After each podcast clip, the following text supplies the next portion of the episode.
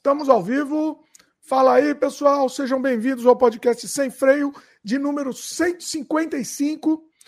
É o podcast que a gente que a gente vai, vai pela contracorrente aqui. Nada, nada pela corrente, vai na contramão, e essa é a nossa ideia. Eu sou Dimitri Cosma. Eu sou Daniel Costa. E hoje o nosso tema é, não poderia ser outro, né? Partido nazista, liberdade de expressão e irresponsabilidade da mídia, os, o, o, qual é a nossa responsabilidade, né? Qual, até que ponto que a liberdade de expressão interfere na nossa responsabilidade e vice-versa, né? E a gente vai comentar também do, dos acontecimentos, mas hoje a gente vai tentar ser um pouco mais, mais profundo até no tema, né, Daniel? Exatamente, Dimitri. Bom, Uh, a gente vai, vai detalhar, inclusive, qual que é a nossa ideia hoje também. Vamos bater papo aqui. A gente está transmitindo ao vivo esse programa, então o pessoal também vai começar a conectar aqui, vai começar a participar, até fazer perguntas, comentários também. Então, acho que vai ser bem importante. Inclusive, não podemos fugir desse assunto. Esse assunto tem que ser abordado mesmo. Com Bom, certeza. deixa eu dar os recados. Antes, aí a gente já solta o nosso freio.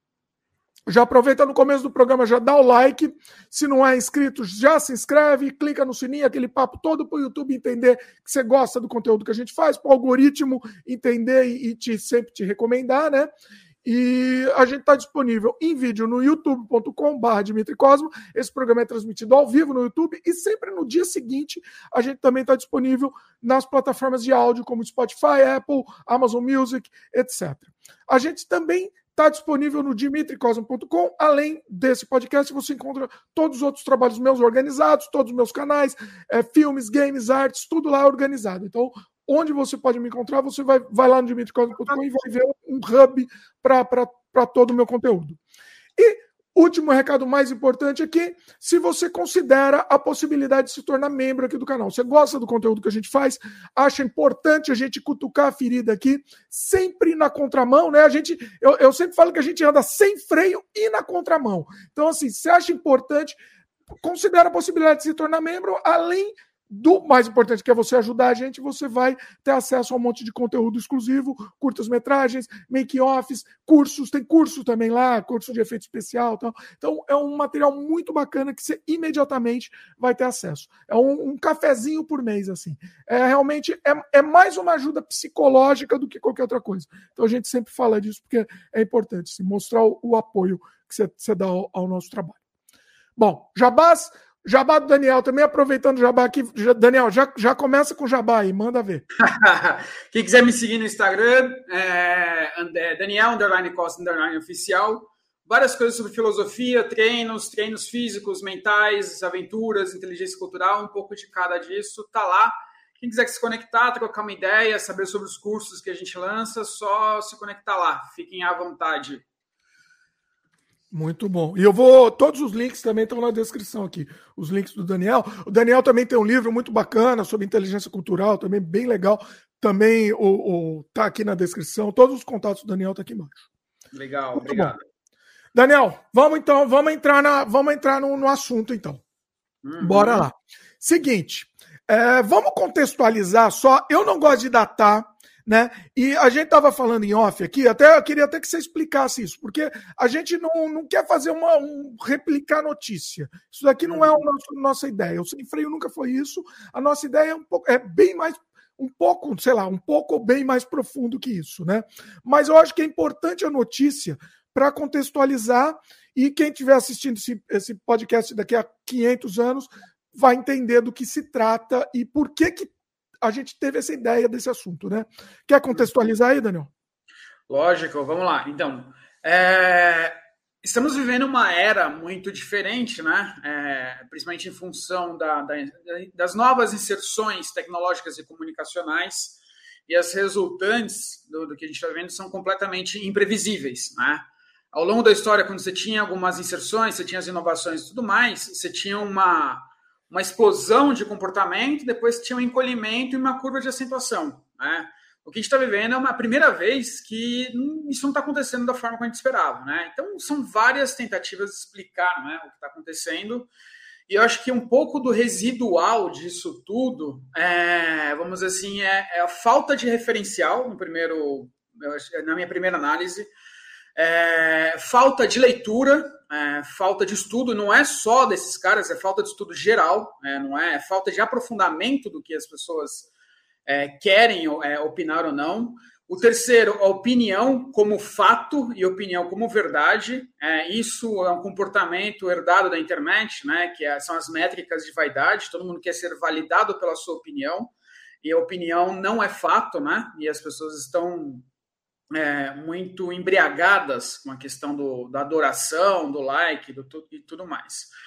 Bom, essa semana a gente teve um episódio é, em que um, um comunicador, é, não vou colocar adjetivos na importância dele, se ele é bom ou se é ruim, é um comunicador. É... Eu, eu, acho que um adjetivo assim que, que é grande, é um comunicador grande, grande né? Grande expressão. Se vamos colocar uma, uma magnitude nisso, né? Ele é um de, de grande abrangência é, soltou uma nota falando, uma, uma, não uma nota, né? Ele falou no, no, ao vivo no, no, programa dele, no podcast, que ele era a favor da criação de um Estado oficial, de desculpa, de um partido nazista reconhecido pelo governo, que isso está dentro do espectro do direito de liberdade, direito de expressão. Não, não está no dentro, não está, porque é, é uma apologia ao crime. Dentro da estrutura do nazismo em si, é, tem a, o componente da matança sistemática de pessoas. Isso é raiz do nazismo, é matança sistemática de pessoas que nós, que nós, eu digo, é, o, o nazismo, julgamos não serem pertinentes à raça humana, e eles já fizeram isso sistematicamente com 4 milhões e meio de judeus, direto para os fornos, mas a guerra, a culpa da Segunda Guerra é dos alemães, dos nazistas, resultante na morte de 70 milhões de pessoas. Ou seja, esse tipo de coisa não é para ter voz de forma alguma, não é para ter expressividade de forma alguma. É a mesma coisa que a gente falasse para o PCC para ele ter representatividade. Né? O PCC pode criar um partido e com os ideais que o PCC foi fundado, tem o Estatuto do PCC, que foi fundado em, do, em dezembro de 91, 92, na cadeia de Taubaté, é como se pegasse aquele estatuto e colocasse num plano de governo do PCC e assumisse como aquilo, ah, eles têm a liberdade de falar o, o que pensam, de fazer o que acham certo. Não, não está certo. Não está certo. Nazismo não se brinca. Eu vi depois o Twitter dele, ele falando para os.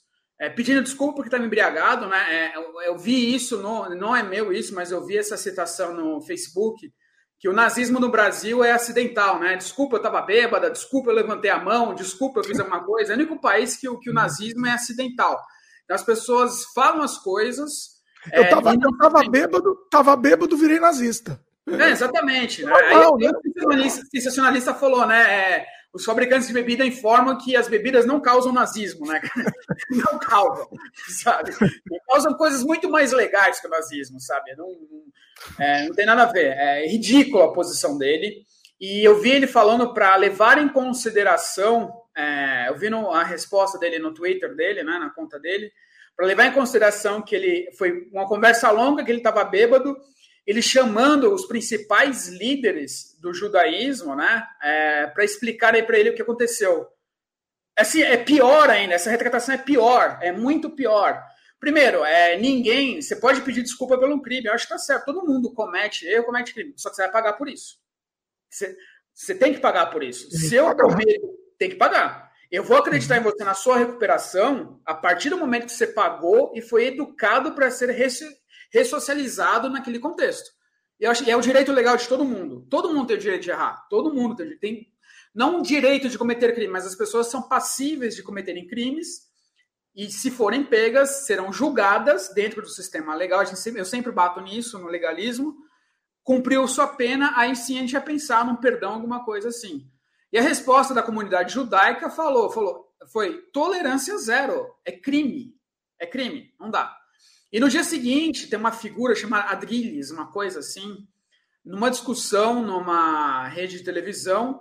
Ironicamente, ele levantou a mão no Saig Heil. Saig Heil, para quem não sabe, né? Eu não vou reproduzir aqui é a saudação nazista. Não vou reproduzir que eu tenho sangue judeu, né? Então, assim, é além de tudo, fé pessoal isso, sabe? Incomoda, incomoda muito. É... Mas, enfim, é, não se bastasse um evento em si, as pessoas ainda fazem chacota no dia seguinte. Na sequência. Sabe o que, que é vergonhoso? Sabe o que é vergonhoso? Esse cara, ele estava falando do assunto, né? Uhum. Esse, esse cara da Jovem Pan, e aí ele, ele encerrou e fazendo a saudação nazista. Uhum. E aí depois, não, eu só estava falando tchau, eu estava só me despedindo. É, é uhum. é assim, é, é, é assim, é, vai qualquer vale, vale qualquer coisa, né? E, Só e as... uhum, exatamente. E eu já vi gente, e eu já vi gente fal... assistindo esse vídeo, pessoas assim que, que, que eu confio, que não, que entendeu, que, que, que tem uma percepção um pouco mais aprimorada do mundo, falando, ah, talvez ele estivesse falando tchau mesmo. Falei, meu, não, não saudação nazista não é assim, é assim, é assim. não é, meu, é óbvio que era, é óbvio, né? Uhum. Não, não tenho o que falar. Não tenho, não tenho o que falar, assim. Mesmo se ele fosse uma pessoa inteligente, ele não entraria. Na, ele pode ser assim. O que se passa na cabeça das pessoas internamente no privado, é, a gente não pode controlar. Embora o nazismo seja uma doença, é, seja tem que ser erradicado de todas as formas, a gente não consegue controlar o que se passa na cabeça de uma pessoa. Não tem como. Tá? O que ela não pode é agir socialmente de acordo com seus seus ideais. Isso aí vai ser crime, e é, que é o que Carinha fez. Se ele é nazista ou não na cabeça dele, pena dele, pena se ele for, mas infelizmente ninguém pode fazer nada contra, contra isso. Tá Dentro da cabeça dele não tem que fazer, exatamente. Mas a partir do momento que ele externalizou e prejudicou a sociedade com isso, vai ser retratado como tal, vai responder legalmente como tal. É, e aí são duas coisas, né? É, é primeiro, eu, eu, falei até outro dia que gente, o mercado de idiotice no Brasil nunca teve tão em alta, assim, sabe? Nunca teve sabe? As pessoas têm ver... não têm mais vergonha de serem burras, elas têm orgulho de serem burras, né? O Monark, né? Monark é o nome dele, né? O, Monark. O, o Ayub, né? É, ele apresentava programas fumando maconha, ou seja, eu não tenho nada contra os efeitos psicológicos da maconha, puta, são maravilhosos, não tem? Mas é crime. A partir do momento que você compra maconha, você está financiando o tráfico e o tráfico está matando pessoas. Isso se volta não, Independente se é bom ou não, no Brasil é crime. É legalmente crime. Não, não pode. Não, a questão é, se você é inteligente, não pode, cara. Você está financiando o tráfico e assim, ação e reação, não tem o que falar sobre isso. Qualquer justificativa sobre isso ela é inválida e infundada porque é o código legal. Acabou. No Brasil não pode, não, não faremos. Independente do que ele faz fora das câmeras, ele é, é, é ir para frente das câmeras e, e, e não, o que ele faz fora das câmeras também me incomoda, porque é um, é um ilegalismo que sustenta alguma coisa que vai se voltar contra mim. Tá, é tá certo. Não, tá certo. É, é tá errado, tá sim, sabe? Completamente errado. Né? Mas aí cada um vai a consciência de cada um e vai a base argumentativa, pensamento crítico, no caso dele, muito ralo, ou, ou de qualquer maconheiro que justifique que é, tem que usar, não sei o que lá, não sei o que lá, é, tá errado, não, não tem que usar. A partir não, do momento... Veja bem, ele pode ser a favor da liberação, libera, legalização, pode ser a favor, pode, uhum. pode pregar a favor, sem pode, problema. Tem, tem, se você acredita naquilo, tem que fazer isso. Se você acredita, tem que fazer mudar a lei sim a seu favor, é seu direito. Sim. Se você acha que sim, eu não acho que a, que a produção da maconha seja prejudicial à, à sociedade como geral no ponto de vista econômico. Não, não é. O Uruguai tem feito isso, os efeitos colaterais são muito ruins. Todos os países que liberaram a maconha, a sociedade tem sofrido muito. É, a maconha tem vários efeitos, é, vamos dizer assim, é, side effects, né? efeitos é, que não são bons, que tem a longo prazo você desenvolve paranoia, você desenvolve uma, uma série de neuroses que as pessoas têm que conviver. Né? Então, assim, não existe coisa 100% segura e gratuita. Né? Então, Nada, né? Na bebida é. também não, o álcool não, né? Sim, então... hoje essas coisas você tem programas para coibir, né? Então, assim, é, a pessoa fala, ah, mas álcool e tabaco são liberados. Cara, mas durante o curso histórico a gente evoluiu muito, né? Muita coisa que era liberada está passando por transformação. Né? Então, é. veja bem, aí, Daniel, aí, aí é, é, é, é, interessante até essa discussão, porque assim, aqui no Canadá é liberado, né? Uhum. Totalmente liberado. Sim. Fizemos até um vídeo lá no Canadá Diário entrevistando um rapaz. É, não sei se você assistiu, depois até, até sugiro que você Sim. assista, é interessante. Você assistiu? Assisti. O, o, que aí ele fala como que é e como funciona. O rapaz trabalha numa loja né, aqui de, de uma uhum. coisa. Então, assim, é, Eu, eu, não, vou, não vamos discutir a questão se, se aqui tem funcionado ou não, tal, mas. É, não, é, não é essa questão, assim, mas é questão assim, de caracterizar contextos, né? Vamos, a gente está fazendo a caracterização de contextos, voltando um pouquinho, né? Então, o cara é uma figura que tem um podcast de alta visibilidade, com patrocinadores.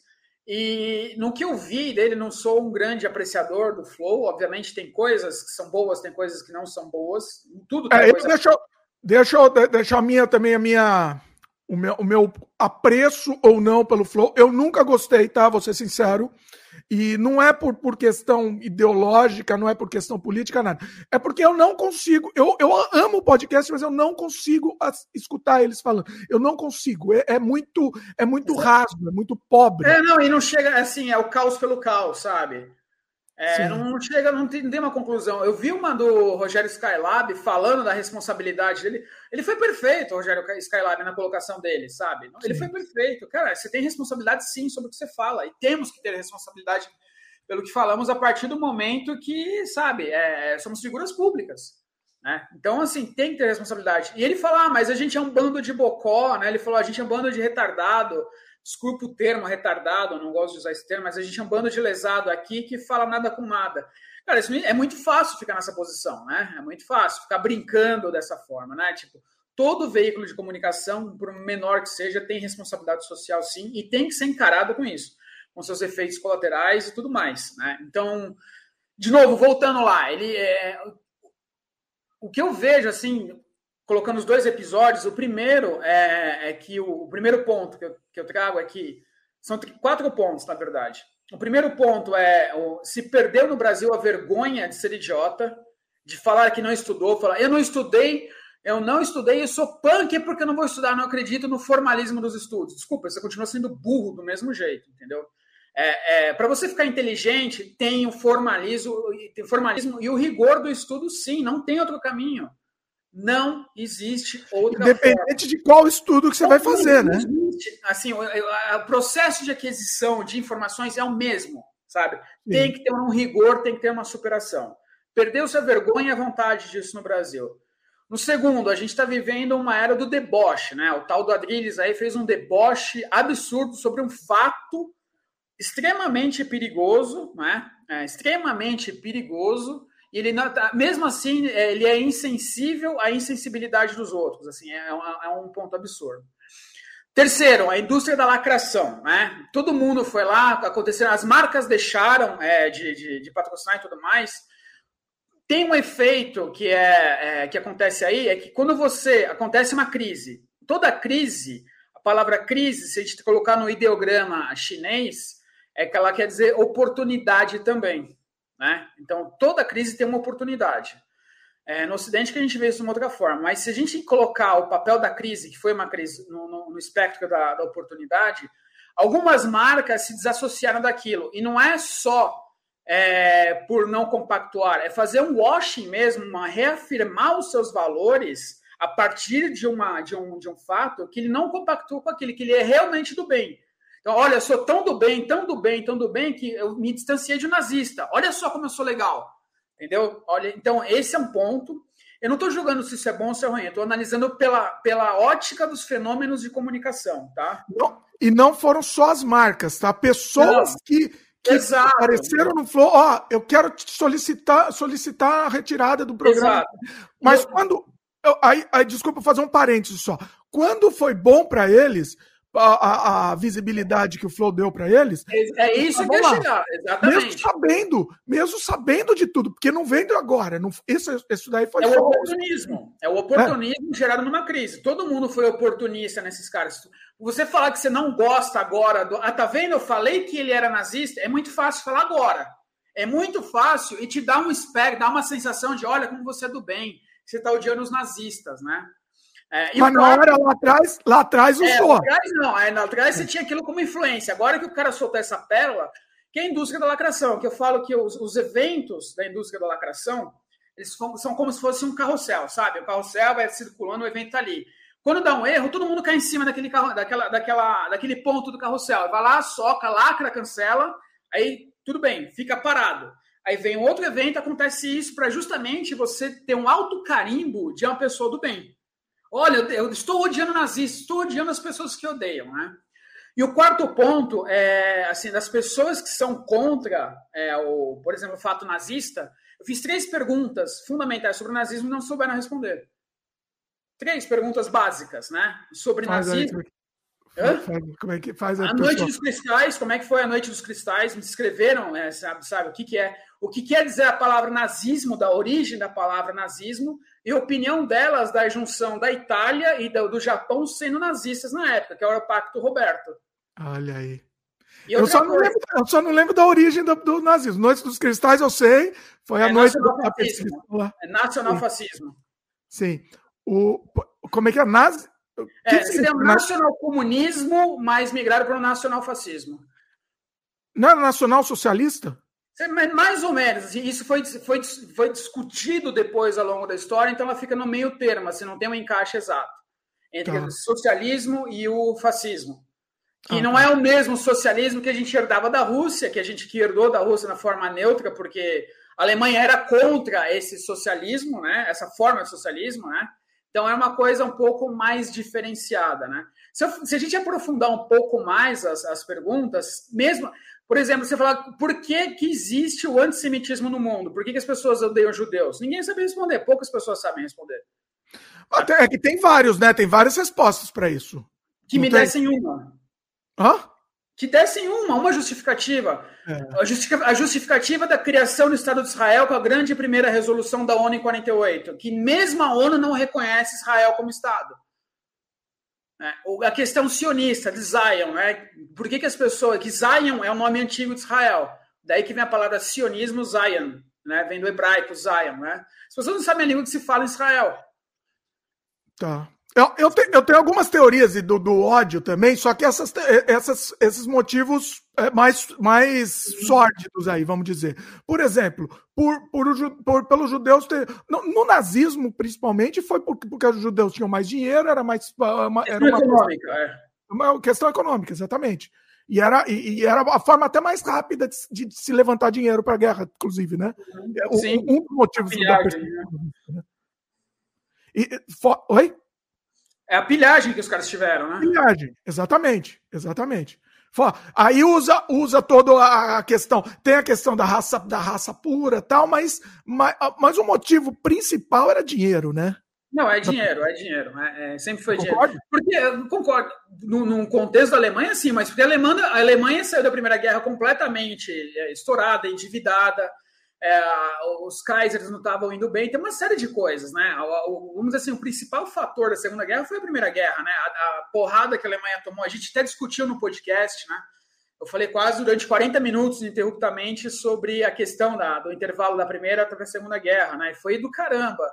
Ah, é, é, isso que eu ia até falar, Daniel. É, o Daniel votou aqui, a gente já entrou nesse assunto. Eu, eu e o Daniel já fizemos um podcast sobre. Acho que é o terceiro falando sobre nazismo, se não me engano. É o, é o Sem Freio número 38, eu vou deixar inclusive na descrição, chama O Nazismo Está Voltando, uhum. né? Que foi, a, a, contextualizando na época, foi quando o ministro lá fez o, o toda a referência a Goebbels, né? Isso, exatamente. Lá. Faz tempo isso, hein? Faz mais de, mais, mais de um ano, né? Para você ver como essas questões nazistas ainda perduram, né?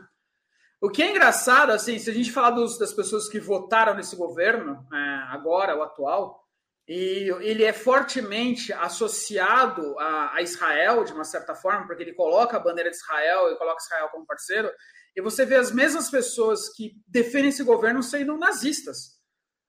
Então é um contrassenso, assim, assim não, não se busca mais é, o entendimento das coisas. Não se então, mas é, é, que, é, é que aí que tá. Eu, eu acho que é um nazismo mais ou menos um, um, um nazismo mais ou menos, né? A gente, eles aproveitam uma parte depois ah, essa parte aqui a gente esconde, né? A parte de uhum. perseguição do judeu não precisa. Ah, não precisa. Eles agora são nossos amigos, então a gente pula essa parte. É conveniência, né? É conveniência. amizade, aliança de conveniência. É isso que eu falo que é a falta de estudo, falta de entendimento das coisas, falta de leitura, né?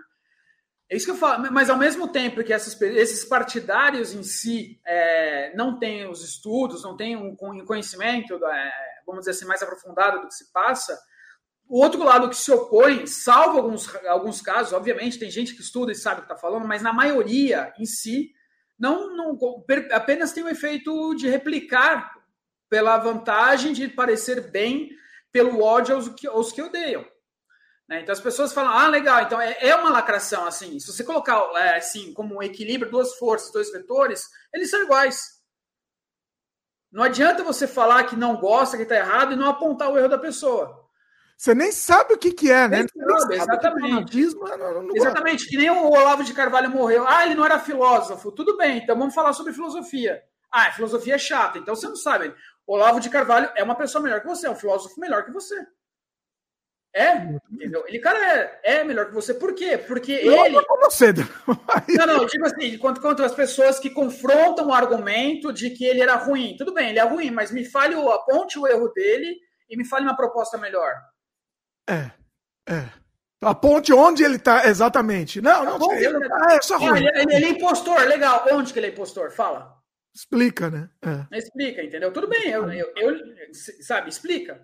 É o que é a nova reforma que ele tem pós-Platão, que, que você critica. Peraí, vamos, vamos aqui, Daniel. Hoje precisamos, tudo precisa ser explicado aqui. Você não está defendendo o Olavo, o Olavo não. Explica de forma alguma, de forma alguma. Não, eu tô, não sou olavista, eu não defendo bandeira nenhuma, governo nenhum, instituição nenhuma, nenhuma. Eu sou a pessoa, de mim que conhece, mais neutra. Eu não sou a favor, contra, assim, eu sou a favor dos dinossauros, do do meteoro do reset, sabe? Não, tô brincando, obviamente. Tem, tem as propostas para isso, né? Mas... O Daniel é punk. O Daniel, esse é punk, literalmente. Eu tento, cara, eu tento, sabe?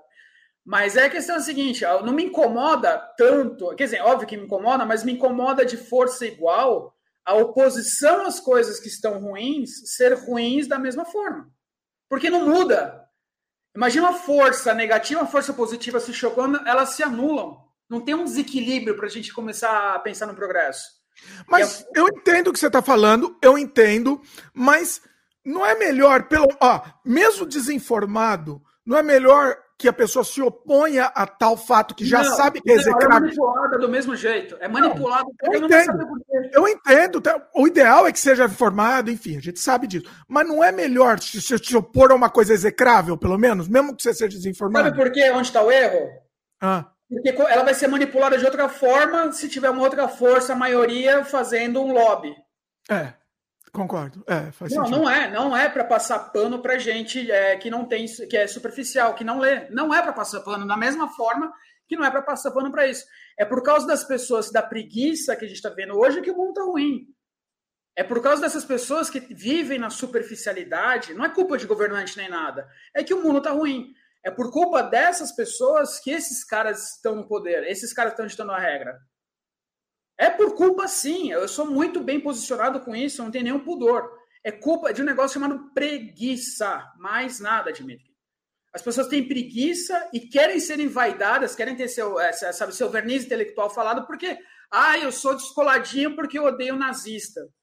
Cara, isso é fácil, né? É um artifício muito fácil para você se autoproclamar uma pessoa do bem. Ah, eu sou contra o racismo, não sei o que lá, mas no seu dia a dia não é bem, não é bem essa história. Você não pratica isso, né? Na verdade. Exato. Tem uma dissonância aí. Pratica. Exatamente. Então, falar hoje em dia, para mim, ah, as pessoas publicaram fora, fora Bolsonaro. Falo, Meu, isso não quer levar a nada. Se nem a mídia oficial fazendo isso tem força, quanto mais a gente, que, que é, somos pessoas físicas, vão ter força. A gente não se une para nada. Essas forças é, derrubaram o governo no Egito através do Facebook, com posts. A gente consegue fazer isso? Não, a gente tem muito mais abertura democrática, a gente tem muito mais facilidade aqui no Brasil para promover uma, uma revolução do que eles tiveram lá. E não fazemos. Por quê? Preguiça, mais nada. Mais nada. Não, não tem outra coisa que resuma o que a gente está vivendo a não ser preguiça. É, e, e, o brasileiro é isso. O brasileiro é acomodado mesmo, né? O brasileiro é, historicamente, sempre foi, né? Acomodado. Uhum dá muito trabalho, não vale a pena, então deixa, deixa, deixa. deixa é, amanhã meio-dia vai ter revolução. Puta, amanhã meio-dia é meu rodízio. Se, putz, amanhã tem almoço marcado. Então aí não vai dar certo, né, cara? Não vai dar certo nunca, é. né? Critica o Olavo de Carvalho, fala um monte de coisa. Quando fala, tudo bem, aponta o erro estrutural dele. Esse é crítico dele? Beleza. Você leu o Jardim das Aflições? Você leu, sabe sobre o Jardim das Aflições? Para quem não sabe, no, no, no, episódio 153 a gente, a gente fez uma, uma entre aspas aqui, em homenagem ao, ao Lavão, e aí a gente apontou as frases, as frases entre aspas, de novo aqui, geniais desse grande, desse grande rapaz. Não, justamente essas frases geniais, que são lastros, então as armadilhas que, podem, que a gente pode pegar, detectar o erro dele, nem isso as pessoas conseguem pegar. Pois é. Pois Nem é. isso. Se você colocar no campo filosófico isso, se você colocar uma abordagem do pensamento crítico nisso, sabe? Até aplicar o, o, para, os, para, os três paradoxos do, do Karl Popper, as pessoas não vão saber lidar, entendeu? Ele critica Foucault, mas por que, que ele critica Foucault, entendeu? Por que, por que, que ele separa entre filósofos de esquerda e de direita, entendeu? Por que, que ele faz isso? Por que as pessoas falam tanto é, e não conseguem, por exemplo, falar o que foi a mais-valia do, do Marx? Explica aí, Sabe? explica aí, é, pessoal. Mais valia quanto você paga, quanto você está trabalhando, é o que você paga por você no processo de produção de quem detém os meios de produção, que, são, que é o patrão em si. Né? Então, dentro do comunismo não existe a mais-valia, né? então você tem que ter um equilíbrio em que todo mundo mais ou menos opera na mesma base, que é, vamos dizer assim, é, é a, de uma forma muito simples, é coibir a grande possibilidade de lucro. Ninguém pode lucrar em cima de ninguém sabe? Só que isso não leva em conta o custo da detenção dos meios de produção, variações de mercado e tudo mais. Então a gente não tem como operar um para um na sociedade, a gente opera, opera por médias, né? Não há uma, uma questão customizada. É, essa customização e o nivelamento foi, foi o que foi tentado no comunismo não deu certo. O comunismo não deu certo porque, primeiro, é um regime tirano, né? É, é, a gente tem os reacionários de direita. O que, que é o reacionário de direita? Aquele que é um governo totalitário sabe? E tem os reacionários de esquerda que também querem um governo totalitário. Né? Então, esses reacionarismos são equilibrados, são a mesma coisa. Então, tem todos. Primeiro, por que, que o comunismo deu certo? Por causa do reacionarismo em si, né, dessa questão, e que ele não respeita a individualidade. Não importa o quanto você se empenha, não importa o que você quer ser, você tem que servir o Estado ao bem comum. Sabe? Então, não respeita a sua individualidade, que é o que a esquerda, no modo geral, quer fazer no mundo, não é aqui. Né? É que eu falo que a esquerda quer nivelar você por baixo e a direita quer nivelar você, nivelar você por cima. Não funciona dessa forma. São seus discursos. Não, né? pera, nivelar você por cima o quê? Em questão de. Você acha todo que a direita. Todo mundo fica rico, todo mundo ser rico, e aí, porque a possibilidade. Você acha que a direita quer isso? Ela quer que todo mundo fique não. rico. Sim, lógico não, que quer. Não, de jeito nenhum. A direita quer, quer que todo mundo fique rico? Sim, a ideia. Não. Dimitri, calma. Lógico Pode. que quer ela quer que você fique rico através do sistema neoliberal. A oportunidade é dada para todos para que todos fiquem ricos, mas isso não é, não funciona. Não, mas, mas ela, ele, eles corroboram com a, com a, com a, a desigualdade alimenta. Não, não corroboram, não. A, a, direita não pensa dessa forma, isso é errado. Se você pegar os, o conservador, conservador, nossa, conservadorismo em si, a estrutura conservadora, ela não discrimina classes. O que discrimina a classe é, é, é a injustiça que acontece dentro do sistema neoliberal. Isso discrimina a classe na forma prática. Mas ela não tem um discurso de desigualdade. Não tem um discurso de desigualdade. Entendi. Você está falando na parte, na parte de discurso mesmo. De discurso, não, não prega. Não existe isso. As pessoas não leem. Se você pega qualquer manifesto assim, de direita, não quer dizer que você é nazista, tá? Você ser de direita é você é, é, participa de uma forma de pensamento social econômico que não dizima absolutamente ninguém. E a esquerda, a mesma coisa. São as mesmas Nenhum coisas. dizima. Na teoria, ninguém, todo mundo. É, mas é que tá, a aplicação dos seus sistemas propostos e seus estatutos é que acontecem os efeitos colaterais sociais. Aí que acontece que o bicho pega, entendeu? Sim. Por um lado, a, esquerda tem um, esse assistencialismo que vicia as pessoas e não dá uma. Obviamente que existe uma casta de pessoas que precisa do assistencialismo, sim, que é o tal das bolsas, famílias tal. Elas são excelentes, úteis e tiram as pessoas da miséria, sim. É, é extremamente necessário, mas precisa ter uma política né, para você promover essas pessoas a uma condição digna de sociedade e que elas lutem por seus ideais, pelos seus direitos, como bem entender. Ter uma liberdade econômica. Do outro lado, que você tem a, a direita, né, que ela prega que todo mundo tem a chance de conseguir o que quiser, que é, vamos dizer assim, é uma das premissas do, do, do liberalismo, mas a gente sabe que o liberalismo na prática não funciona. Óbvio que não funciona. Meritocracia não, não, não existe. Não tem como existir. São, são a meritocracia, até existiria se todos tivessem pé de igualdade, né? Uhum. Essa é a questão, não é isso? Exatamente, exatamente. Mas a gente sabe que organicamente na sociedade isso não existe, não tem como, entendeu? Não, não como. E, historicamente, né? Toda a herança não, que já veio. Como.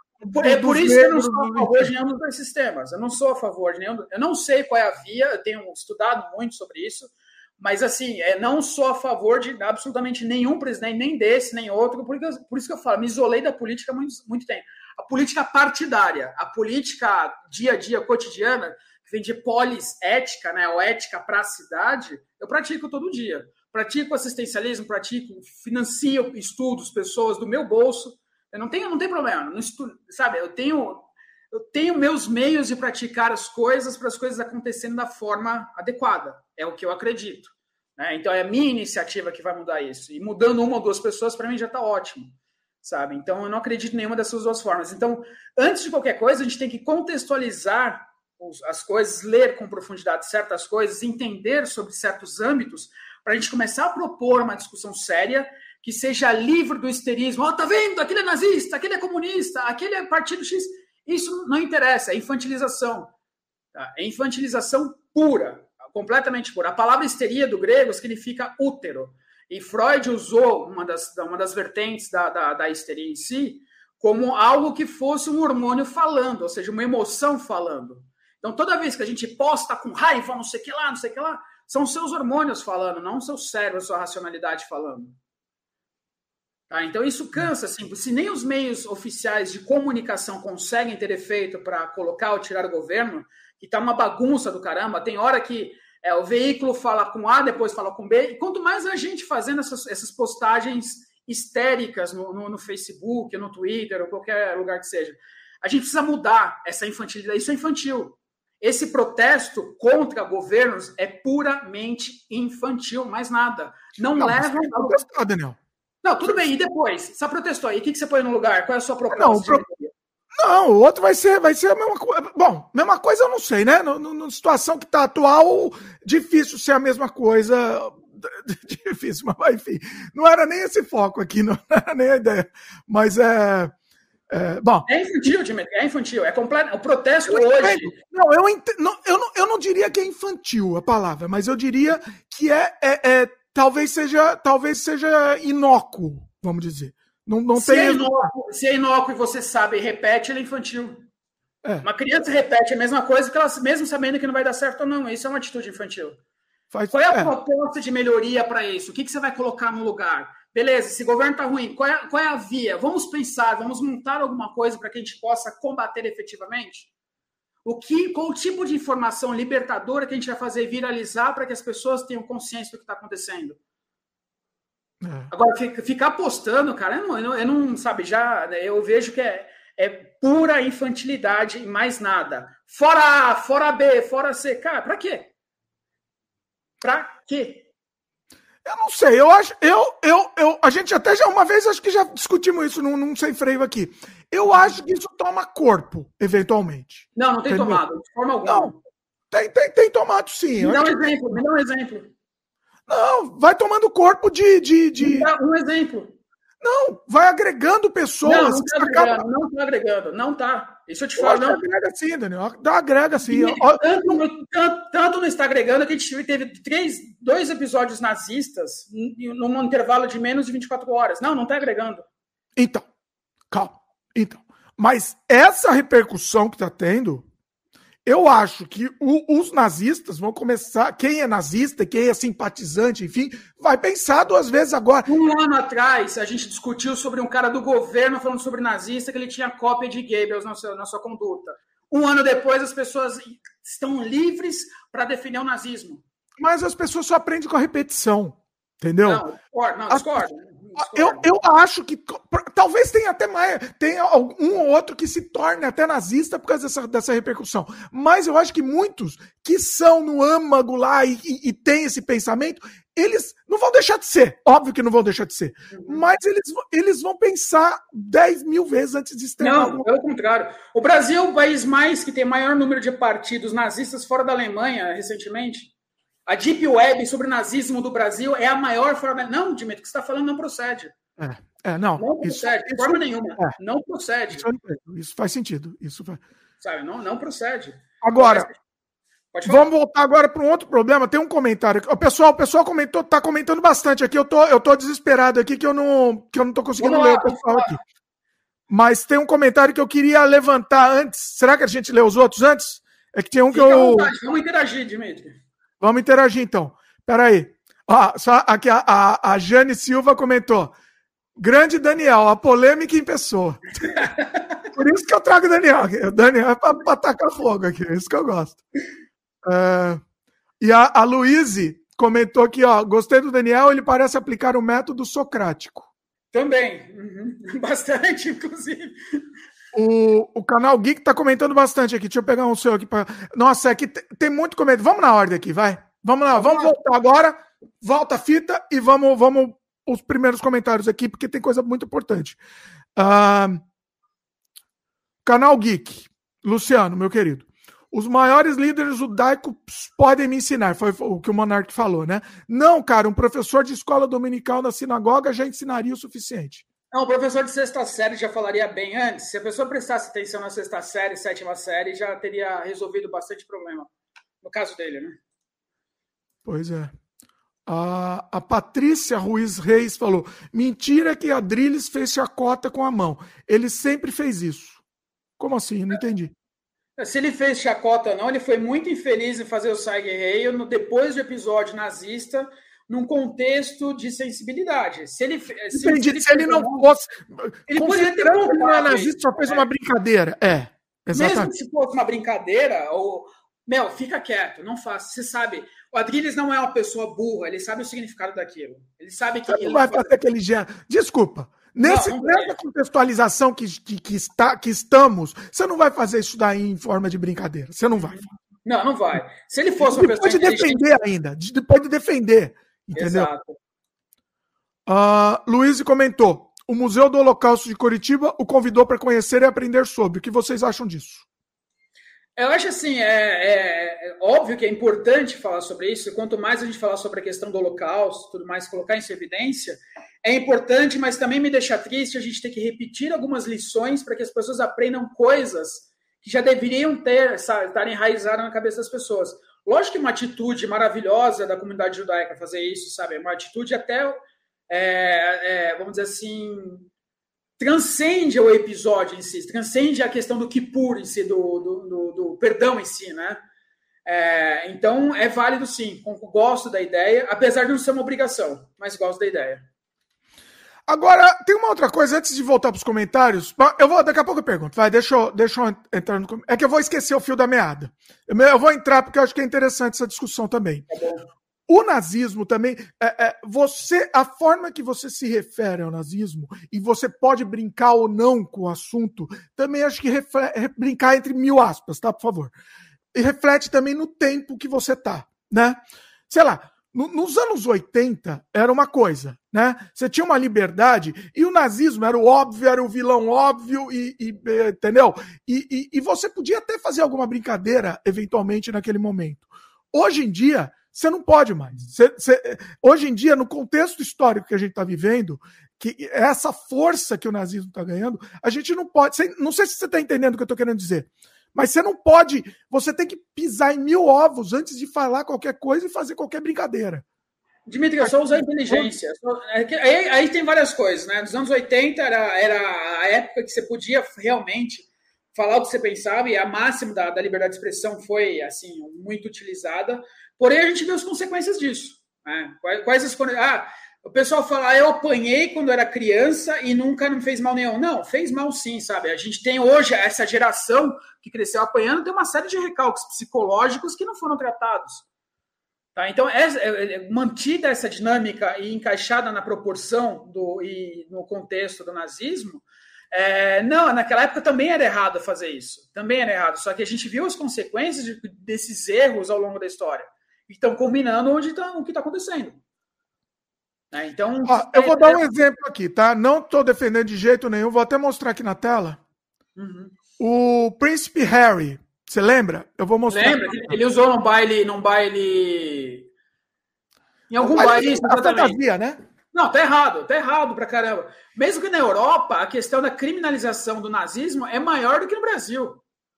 É, pra quem não tá, pra quem não tá vendo aqui na tela, ele usou num baile fantasia uma, uma roupa nazista aqui, um, um, um como chama? Uma faixa aqui nazista no braço.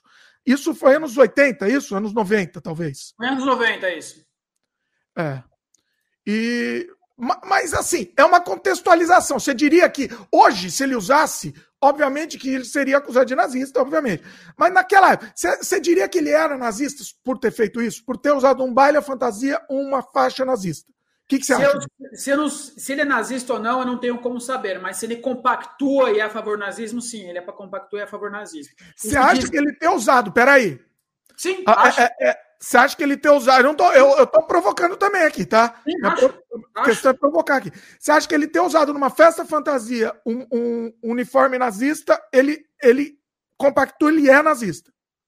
Não, não sei se ele é nazista, como eu te disse, mas que ele é a favor do nazismo, sim.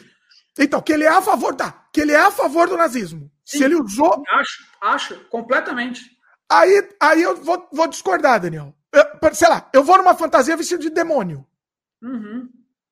Eu, eu sou a favor do demônio, eu sou, eu sou demoníaco, sei lá. Sou, não, sou... lógico que não. Quantos demônios lutaram na Segunda Guerra e mataram 4,5 milhões de judeus e tem uma criminalização sobre a utilização das suas imagens?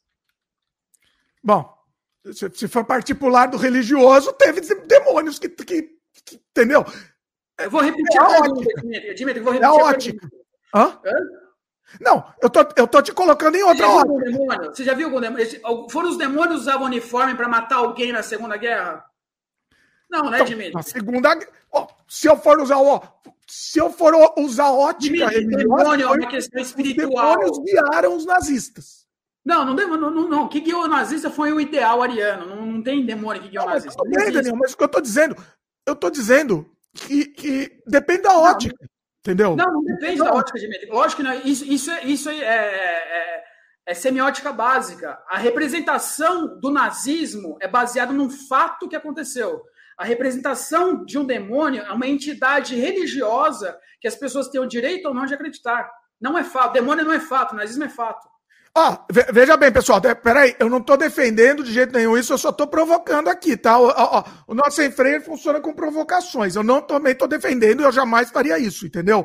Mas eu só tô, eu tô colocando no tempo, naquele tempo, entendeu? Sei lá, faz 20 anos de América Peraí, Dani, mas o nazismo, antigamente, hoje em dia já não é mais, mas era um vilão caricatural de, de, de filminho de filminho da sessão da tarde. Era caricatura do Indiana Jones. É o vilão caricatural, entendeu? O nazismo sempre foi isso. Faltou só o monóculo, entendeu? Então, Sim, era uma é caricatura. Qual é o final do Indiana Jones? O que, que tem? O nazismo foi superado de uma certa forma, o nazismo foi superado, não é? Não, tô falando que, que Indiana Jones é. é tá, não tô falando não, que Indiana Jones é. A questão é o seguinte. Não, também, pelo amor. Eu tô, eu tô dizendo, o que eu tô dizendo é que é uma caricatura. Nos Sim. anos 80, 90. Entendeu? Dentro de um contexto artístico que faz um recorte de uma história. O cara que é o príncipe herdeiro da Inglaterra, que lutou bravamente contra o nazismo, é um dos povos que mais sofreu na mão do nazismo. Colocar uma, um um pano no braço com uma suástica num país em que isso é crime, cara, não, não é caricatura, isso é crime. E, e detalhe que o avô dele eh, tinha ligações, exatamente, né? Exatamente, entendeu? É. É. A família tem a família tem a tradição de ter lutado em guerra, sabe? É uma família que repele esse tipo de coisa é a favor do mundo livre. Não, o avô dele, o, o, o bisavô dele era nazista e o avô dele tava com o pezinho lá, pezinho aqui, né? Assim, tava meio, uhum. meio lá, meio aqui. É. Uhum. Pois é. Uh, ó, fica, eu não sei se ficou claro aqui, Daniel. Não, eu não estou defendendo de jeito nenhum, eu só estou provocando. Não, é, é, a questão do, do, entendimento que eu vejo da, de a gente colocar semiótica, a questão de significante e significado. Ori, é, origem da fenomenologia aplicado a fato histórico e a um fato religioso, que tem, são duas, é, vamos dizer assim, são dois olhares que não são comparáveis. Não, eu entendo, eu entendo. É, é que a única coisa que eu tô, eu tô tentando só pôr numa perspectiva de tempo. Sei lá, o não. Monteiro Lobato ser cancelado. A gente sempre fala do Monteiro Lobato aqui. Ser cancelado hoje em dia. Entendeu? Entendo que ele, ele tem que ser cancelado hoje em dia. Hoje é errado. Hoje é errado, porque assim, o. São coisas diferentes. É, é por isso que eu estou falando que tudo depende do referencial e do referenciado, sabe? Tudo depende do, do fenômeno em si. Se a gente pegar o Monteiro, o Monteiro Lobato, que tinha a questão dos negros e tudo mais lá atrás, hoje teve uma lei criminalizando a escravatura, sabe? Então passou por isso. Então é um contexto diferente, tá? Aí eu estou falando de semiótica. O nazismo é a mesma coisa. O, o exemplo que você trouxe do demônio, não. Sabe? Então, isso, é, o que eu quero falar assim, se a gente vai propor, é, vamos comparar fato histórico com fato histórico. Entendeu? Aí cabe uma discussão legal. Eu não posso comparar um fenômeno que ele é pseudo-abstrato, não caracterizado quanto fenômeno, que é a existência ou não de um demônio, com um fato da Segunda Guerra que aconteceu. É inegável, é incontestável o fato entendeu? E está muito próximo, né? Também, principalmente porque está muito próximo. Agora, vamos dizer, agora vamos lá, provocando então, tá? Provocando aqui. Uhum. Se o Harry, em vez de ter é, se fantasiado de nazista, ele tivesse fantasiado, sei lá, do, do, do cavaleiro das cruzadas lá na, na queimar bruxa. Uhum. E aí?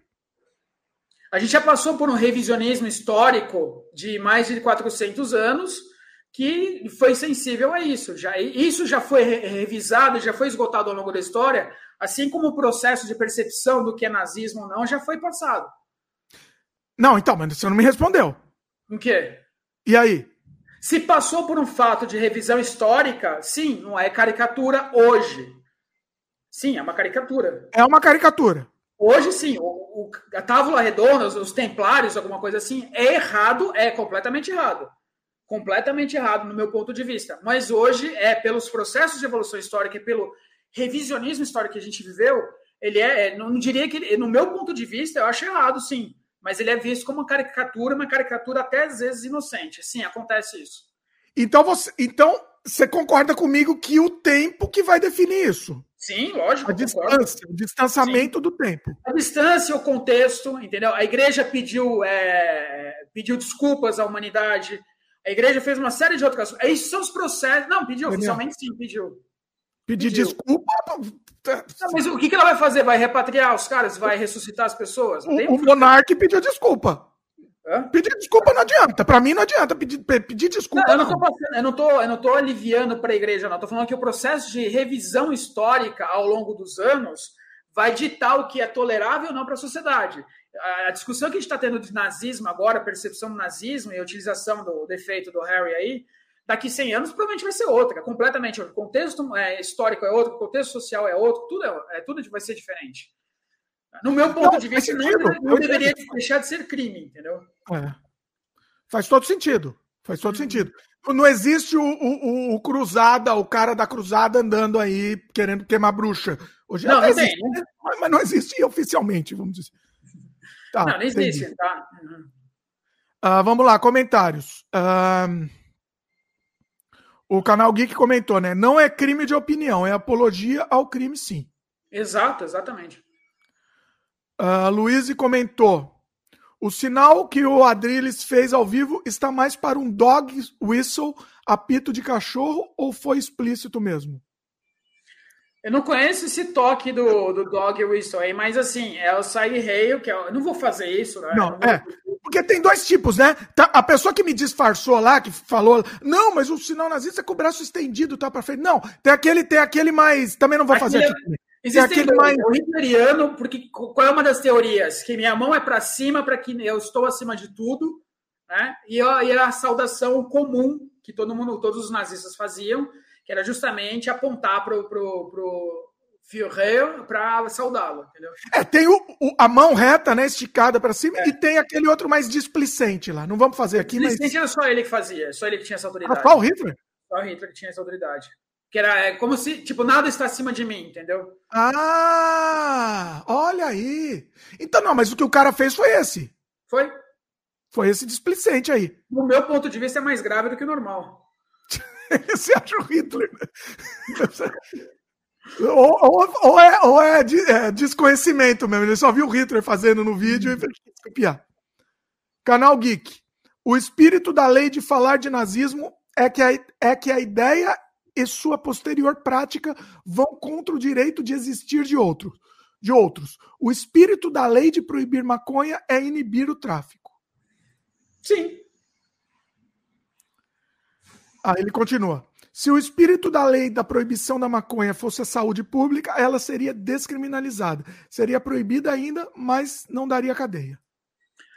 Essa, essa é uma discussão que eu acho muito saudável, extremamente importante a gente falar, mas enquanto for crime, para mim, no meu ponto de vista, e for uma questão é, econômica de sustentar o tráfico, é, quem usa para mim é ajuda o tráfico, não é nada. Simples assim, não tem o que falar. É, é causa e efeito. Não, tem, não tenho. É uma matemática é, é um crime, é. É. é um crime, é um crime. Você não compra de meios legais, você compra de traficante. Traficante é associado a armas e matança, estupro e tudo mais. Então, a pessoa que usa maconha, ela vai reclamar da violência na sociedade, sendo que ela mesma alimenta isso. De uma forma no Brasil, no, no, Brasil, no momento, é assim. Daniel no Brasil, tá... é. Não, sim, no Brasil. Eu falando Brasil. sobre a nossa realidade em si. Sim. Aqui no Canadá, você vai em qualquer esquina, você compra. É outra história, outro contexto, uma outra discussão, prós e contras. Uruguai é a mesma coisa, entendeu? Sim. A Califórnia também, alguns outros estados americanos também já já tá assim. Ah, voltou, voltou, Daniel? Tá de, tá, a bruxa tá é, solta falar aqui. nela, ela aparece, né? Falamos, falamos de, de queimar as bruxas, deu nisso. Pois é.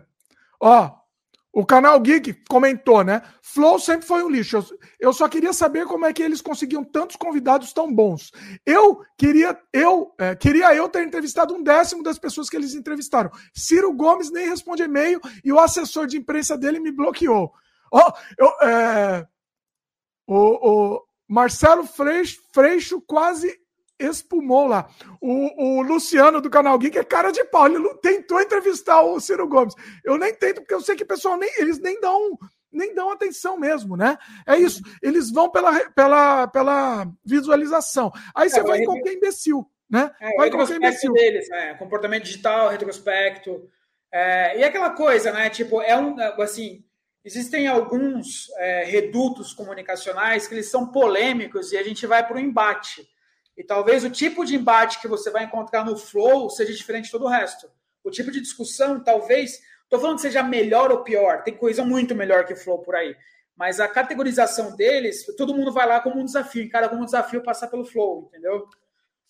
Nossa, o, desa o, o desafio vai responder para um bando de imbecil. tá né? Não é muito desafio, não, né? Pois é, cada um enxerga aquilo como Agora que a casa caiu, né? Então vamos ver se esse desafio perdura, né? Vamos ver. O Aloysio comentou: o que o Monark defendeu não é a liberdade torpe dos Estados Unidos. Vide as manifestações em Charlottesville em 2017. O que, que você acha aí, Dani? Sim, sim, concordo. O... Pessoal, só confirma se está tudo certinho, né? Tá todo mundo ouvindo certinho, tá tudo bem, tá tudo bem agora, né? Comenta aí, por favor. Uh, agora me perdi. O canal Geek comentou que Sião, é que você estava comentando de Sião, é um dos cinco montes onde Jerusalém se encontra. Nesse monte foi construído o Templo de Salomão, aquele da antiguidade. Para mim, o Templo de Salomão é o do, do Macedo. É, o Macedo é o melhor propagandista para o judaísmo, né, cara? Que ele propaga todos os itens do, do judaísmo de graça, né? Pois é. Ah, ele usa, ele usa, usa os ícones também, né? Um negócio... de graça, né? Então, você... Só que aquilo é cristão, não é, não, é, não, é, não é nem cristão, é do Velho Testamento em si, que é das regiões abraânicas, né? Que é o cristianismo, o catolicismo e o, e o islamismo dividem, entre aspas, o, o, Velho Testamento, né? A questão de Jesus depois é o que divide as religiões em si. É, o, o, judaísmo não aceita Jesus, não é um profeta, e em algumas, é, vamos dizer assim, escalas ortodoxas é visto como um impostor.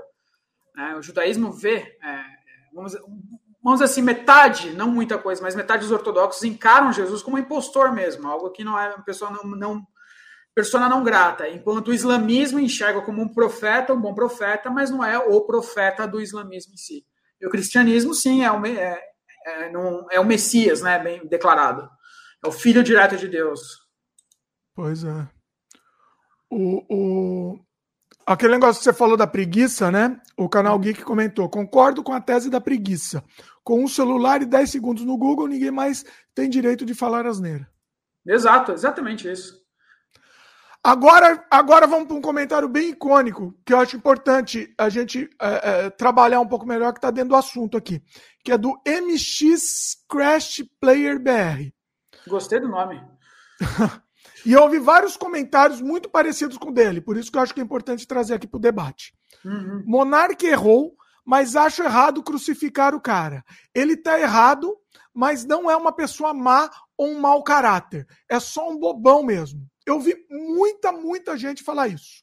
Vai é, lá, é Daniel. É, é, muito fácil falar isso enquanto você. É, é, é, aquela coisa do mal compreendido. Isso é uma ferramenta, né? Ele é um bobão. É, hoje, se ele é um bobão, ele é um bobão criminoso. E na, a gente não pode falar, isso não existe, que eu não conheço a lei, sabe? Não existe assim. É nenhum país fala, ah, mas eu não sabia que eu estava infringindo uma lei. Não, você não pode falar isso. Todo mundo é igual perante a lei, todo mundo tem obrigação de saber a lei. Se ele é um bobão ou não, que eu acho que ele é em si, ok mas ele vai pagar o preço de ser bobão e vai pagar o preço de cometer um crime. Isso é que ele fez é crime, é apologia a um sistema que prega a matança sistemática de pessoas. Com isso não se brinca. Eu acho que coibindo ações como do Monark, talvez a gente melhore um pouco o cenário, esse novo cenário que se mostra aí sobre essa ascensão dos neonazistas e fascistas. Então, se ele brincou, eu vou bater é, intelectualmente, bater num, num bom modo de dizer, para que esse tipo de bobão não seja mais referência.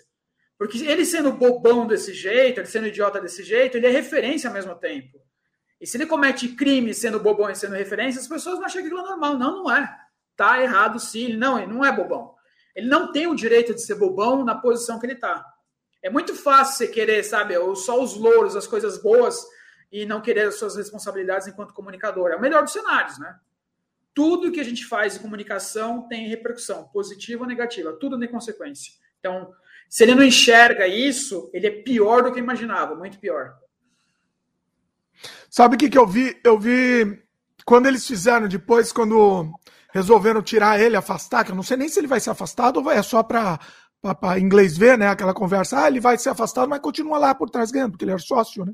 Uhum. É, o que eu vi na live que fizeram lá, que chamaram um, um especialista mesmo para comentar, o judeu especialista que comentou, né? Deu uma, deu uma, deu uma lavada neles, inclusive. E, mas o que eu via foi os comentários no chat. Muita gente, é, assim, não, defend, defendendo, muitos defendendo e muitos também assim, não é, é, passando pano mesmo, né? Ah, ele é só um idiota. Ah, coitado, ele é só burro. E é muita gente, muita gente mesmo. Hitler era só um idiota, era só um burro que tomou um tiro na Segunda Guerra, ficou hospitalizado, ninguém dava nada por ele. Ele demorou quase 17 anos para formar a figura dele, porque ele era um bobão igual esses. Assim. Não estou falando que é a mesma coisa. O Hitler, falando... né? Você está falando? Ah, o Hitler. Hitler. Na primeira, não, tomou um tiro na Primeira Guerra, você falou segunda. Primeira Guerra, isso, na Primeira, primeira Guerra. guerra. Ele teve estilhaço no rosto, por isso que o bigode dele é cortado daquele jeito. Ele tem cicatrizes, tem partes da pele que não pega, não tinha mais pelo. Então ele, para ficar com bigode, ele cortou daquele jeito. Ficou icônico, né? Olha. Então, Hitler, para sair da fase bobão para ser uma, uma influência como foi, era o mesmo. Não estou falando que o monarca vai fazer isso, duvido que ele vai fazer isso, porque não cabe mais hoje em dia ter esse tipo de ação, e ele é muito, como o pessoal aí falou, bobão para isso, né? Tem muito bobão, né, que vira presidente também, né, Daniel? É, tem muito bobão que vota no presidente, tem muito bobão que não faz nada com isso, que só fica fora fulano, fora fulano. Para mim é tudo igual. Não é tudo igual, tudo igual, não, não muda, cara. Porque Agora, uhum. o monarca ele usa um discurso que eu, é, eu não, não, não, tô, não tô comparando, mas eu já usava há muito tempo e eu parei de usar, né? Que eu achava que para liberdade de expressão valia tudo, né? Há muitos e muitos anos eu usava um discurso, há 20 anos atrás, eu falava, ó, oh, eu, é aquilo, eu posso não acreditar, aquela frase, né, clássica, eu posso não acreditar em uma palavra que você fale, mas vou lutar para que você continue falando. Não acho mais que é assim, hoje em dia. É, é a teoria do paradoxo do Karl Popper, né? Tipo, você pode ter liberdade até o ponto que o próximo, a merda que o outro falar, não vire um crime contra mim. Porque se virar um crime contra mim, vai me dizimar, não vou ter o direito de falar. Então, não, não, não é. Exatamente, esse paradoxo é muito bom, inclusive. É, eu tinha até colocado no. no... O Popper é de direita, cara. Olha aí. Fala mais um pouco desse paradoxo, que é muito interessante isso. ele, ele, assim, é justamente limitar. O que eu vejo que a atualização a revisão do paradoxo do Karl Popper é justamente colocar limites legais no que você fala, que é o que está acontecendo. Entendeu? Não existe, assim, é, de forma irrestrita que você possa falar. É, não tem como, sabe? Não tem como. É, ao mesmo tempo, por isso que é um paradoxo, né? Porque ao mesmo tempo ele é uma, uma, um cerceamento da sua liberdade de expressão enquanto tese, né? Então, por isso chama-se paradoxo. Mas aí que tá, como eu penso, é, o Karl Popper ele era posicionado. Nos três paradoxos dele, ele, ele tinha um posicionamento, né? Quando ele fala sobre, a, a vamos dizer assim, as, as, os efeitos colaterais do grande Estado, da democratização e tudo mais, né? Que não, nem tudo na democracia é do jeito que tem que ser e falta um pouco de individualismo, respeito ao individualismo, não ao coletivismo. Tá? Então, isso, esse, esse aspecto da, do pensamento conservador tá, de pensar tipo individual, me dar a chance de ser uma pessoa individual e viver de acordo com minha individualidade, é o que me chama atenção. Eu não estou falando que eu sou é, partidário de direita, não, não é isso, não sou. Mas é uma das teses, um dos componentes do lado do pensamento conservador que eu admiro. É o pragmatismo, é colocar a filosofia para funcionar, sair um pouco do campo abstrato né, que eu sempre falo da, da, revolta de Atlas, né, que as pessoas falam, ah, mas neoliberalismo, é, tem um monte de erro, tem um monte de falha, sim, mas para mim é um manifesto enquanto você exercer o seu direito à individualidade. Aí o paradoxo. É, ó, pus na tela aí, para quem está vendo em vídeo, tá aí. Legal. Tá em inglês. Eu vou ver se eu acho uma versão em português. Vai falando aí que eu vou procurar uma versão em português. Tá. Então, assim, esse é um dos aspectos que eu acho que é, que é, que é, é para ser considerado em que, se você for para o lado da esquerda, né, do lado mais é, liberal nesse ponto, né, é, liberal não seria o termo certo, mas o ponto mais coletivista, isso me incomoda, sabe? A, a existência pelo todo em si, sabe? Viver pelo próximo em si. Eu tenho que viver por mim. E o próximo não tem que viver por mim, tem que viver por ele. Tá? É, as pessoas acham que isso é desumano, mas você, eu acho muito mais desumano você se descaracterizar enquanto essência para que caiba a essência do outro em você. Sabe? Então, isso é, acho que são os problemas que a gente encontra enquanto ideologia, né? Se, se a gente adotar um dos lados, esquerda ou direita, para um regime de governo, um regime é, econômico, né? Então, é isso que me cansa um pouco na, na, no, do lado da, da, da, esquerda em si, por isso que eu não sou é, a favor nem de esquerda nem de direita, isso para mim é uma discussão mais do que infantil e, e, no meu ponto de vista, a gente tinha que ser superado já, sabe? É, a gente tem que partir, já deu tempo suficiente para a gente ter inteligência e partir para uma via um pouco melhor, pensar uma representatividade de uma forma melhor, mais digna e que funcione um pouco mais do que ficar nessa briguinha esquerda-direita, que para mim é, são faces da mesma moeda. Um quer ter dinheiro para ter poder, o outro quer ter poder para ter dinheiro. É simples assim, sabe? E eu falo isso porque eu trabalhei em três campanhas políticas mundiais para três presidentes. Não vou ficar falando a respeito disso, mas eu trabalhei, sabe? Tipo, é, eu fiz discurso para essas pessoas, então eu entendo quais são os mecanismos que você utiliza para que isso se perpetue. Para quem não sabe, eu tenho uma empresa de comunicação, conteúdo estratégico, inovação e inteligência cultural. Eu trabalhei para diversos meios de comunicação, na mídia aberta, mídia fechada, internet, campanha política, marketing ideológico, é, toda a seara de comunicação eu já transitei. Então, eu sei o que se passa. Que as pessoas, não é que as pessoas me falam, eu sei como é que acontece e sei como é que se utiliza aquilo, inclusive, para se libertar. Não estou falando isso para, ah, o Daniel fez isso, é bonzão. Não, é a experiência que eu tive, experiência profissional, que me gabarita para falar sobre algumas coisas com, com, com, com propriedade empírica. Eu vivenciei aquilo, né? Então, por ter trabalhado e vivenciado, eu não acredito em nenhum desses dois sistemas políticos e acredito menos ainda na, no antagonismo. Uma força tem que anular a outra, sabe? Isso eu acho que é, é, já passou o tempo de a gente superar isso e achar uma via que de fato funcione. Não é a dita terceira via. Terceira via é um elemento que vai desequilibrar centro-esquerda, centro-direita, um pouquinho mais, um pouquinho menos na graduação, mas não é uma via nova, não é um caminho novo. É um, não existe terceira via no Brasil, existe um terceiro candidato, são coisas diferentes. Acaba sendo, é, tudo, no fim das contas, tudo a mesma coisa. É, é só mais um, sabe? Só mais um que ele vai. Ele não vai ser. Não existe centro, centro. Vai ser centro-esquerda ou centro-direita. Então vai beber um pouco das fontes. É, eu, eu pessoalmente, eu, eu acho que existe o menos pior, né? Escolhendo o menos pior. O Daniel não concorda, né, Daniel? Não, não acredito, nem absolutamente nenhum. Olha aí. Assim, eu não acredito em nenhum também. Não, não significa que eu acredito em alguém. Eu só escolho o menos pior, só isso. Não, é, é escolher quem você vai roubar, roubar menos. Para mim é que roubar menos. Não, é. não, não, não roube. Sabe? Roubar mais faz, rouba mais faz. Não, é, não, não, não acredito nisso. Os dois lados roubam e fazem. Os dois lados fazem, entendeu? É, tem, tem, lado que rouba e não faz. Aí é questão de. lado não, não estou dizendo lado. Tem, tem, certas, tem certas pessoas. Mas vamos aqui. É, a Luísa perguntou: o que o Daniel acha do pensamento anarcocapitalista?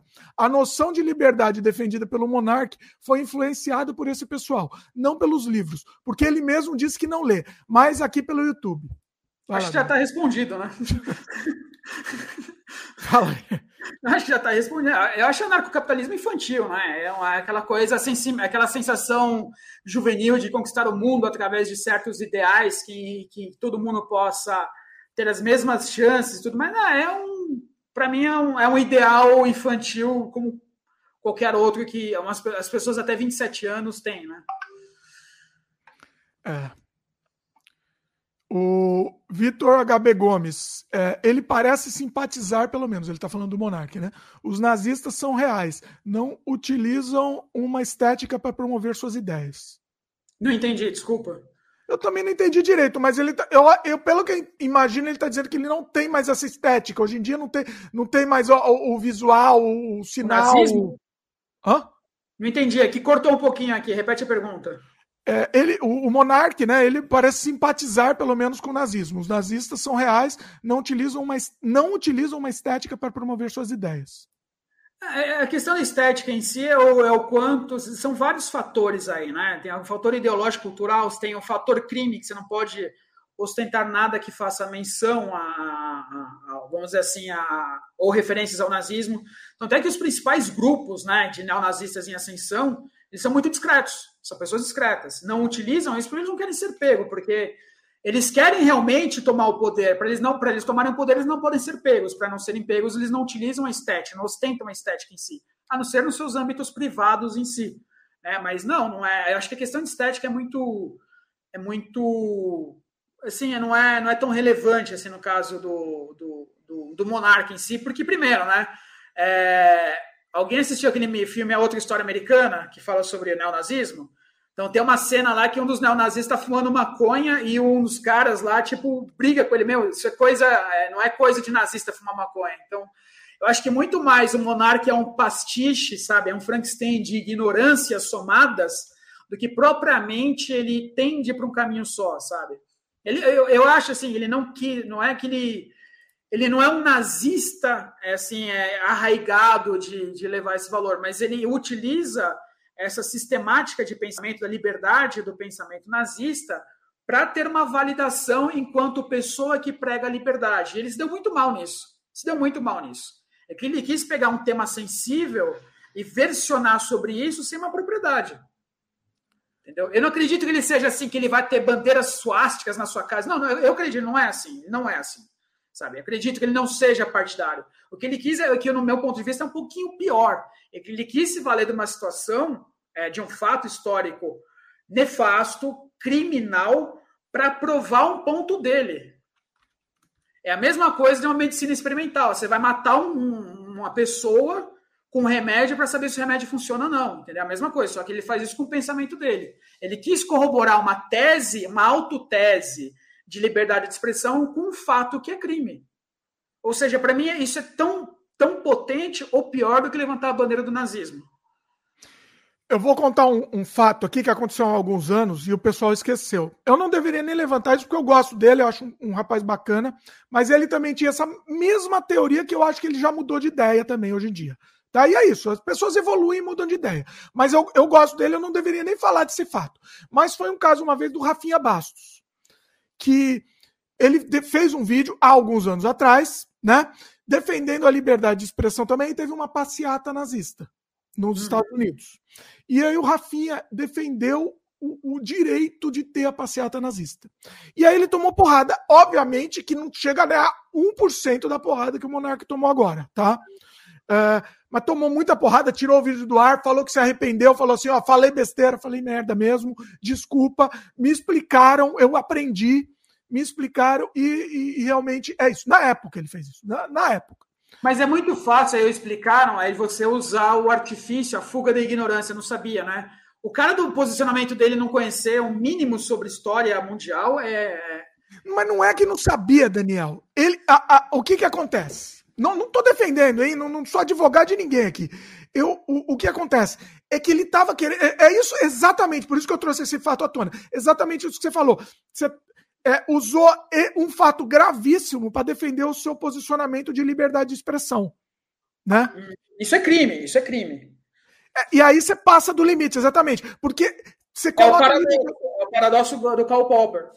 Exatamente, exatamente. Você colocou a liberdade de expressão acima de tudo, você defende os atos mais atro as atro maiores é, possíveis. Tá, um exemplo claro do que. Porque é o paradoxo. Ao mesmo tempo que você tem que tolir um pouco a liberdade de expressão. Por isso que é um paradoxo. Você tem que cercar, você tem que se posicionar. Não tem como, você tem que se posicionar. É, é isso que, é o, que é, eu acho que traz a beleza, né? A, a estética intelectual do paradoxo em si, a estética cognitiva do paradoxo, entendeu? Sim. Porque ele é posicionado. O que eu gosto do Karl Popper é que ele não é, ele não, ele não é.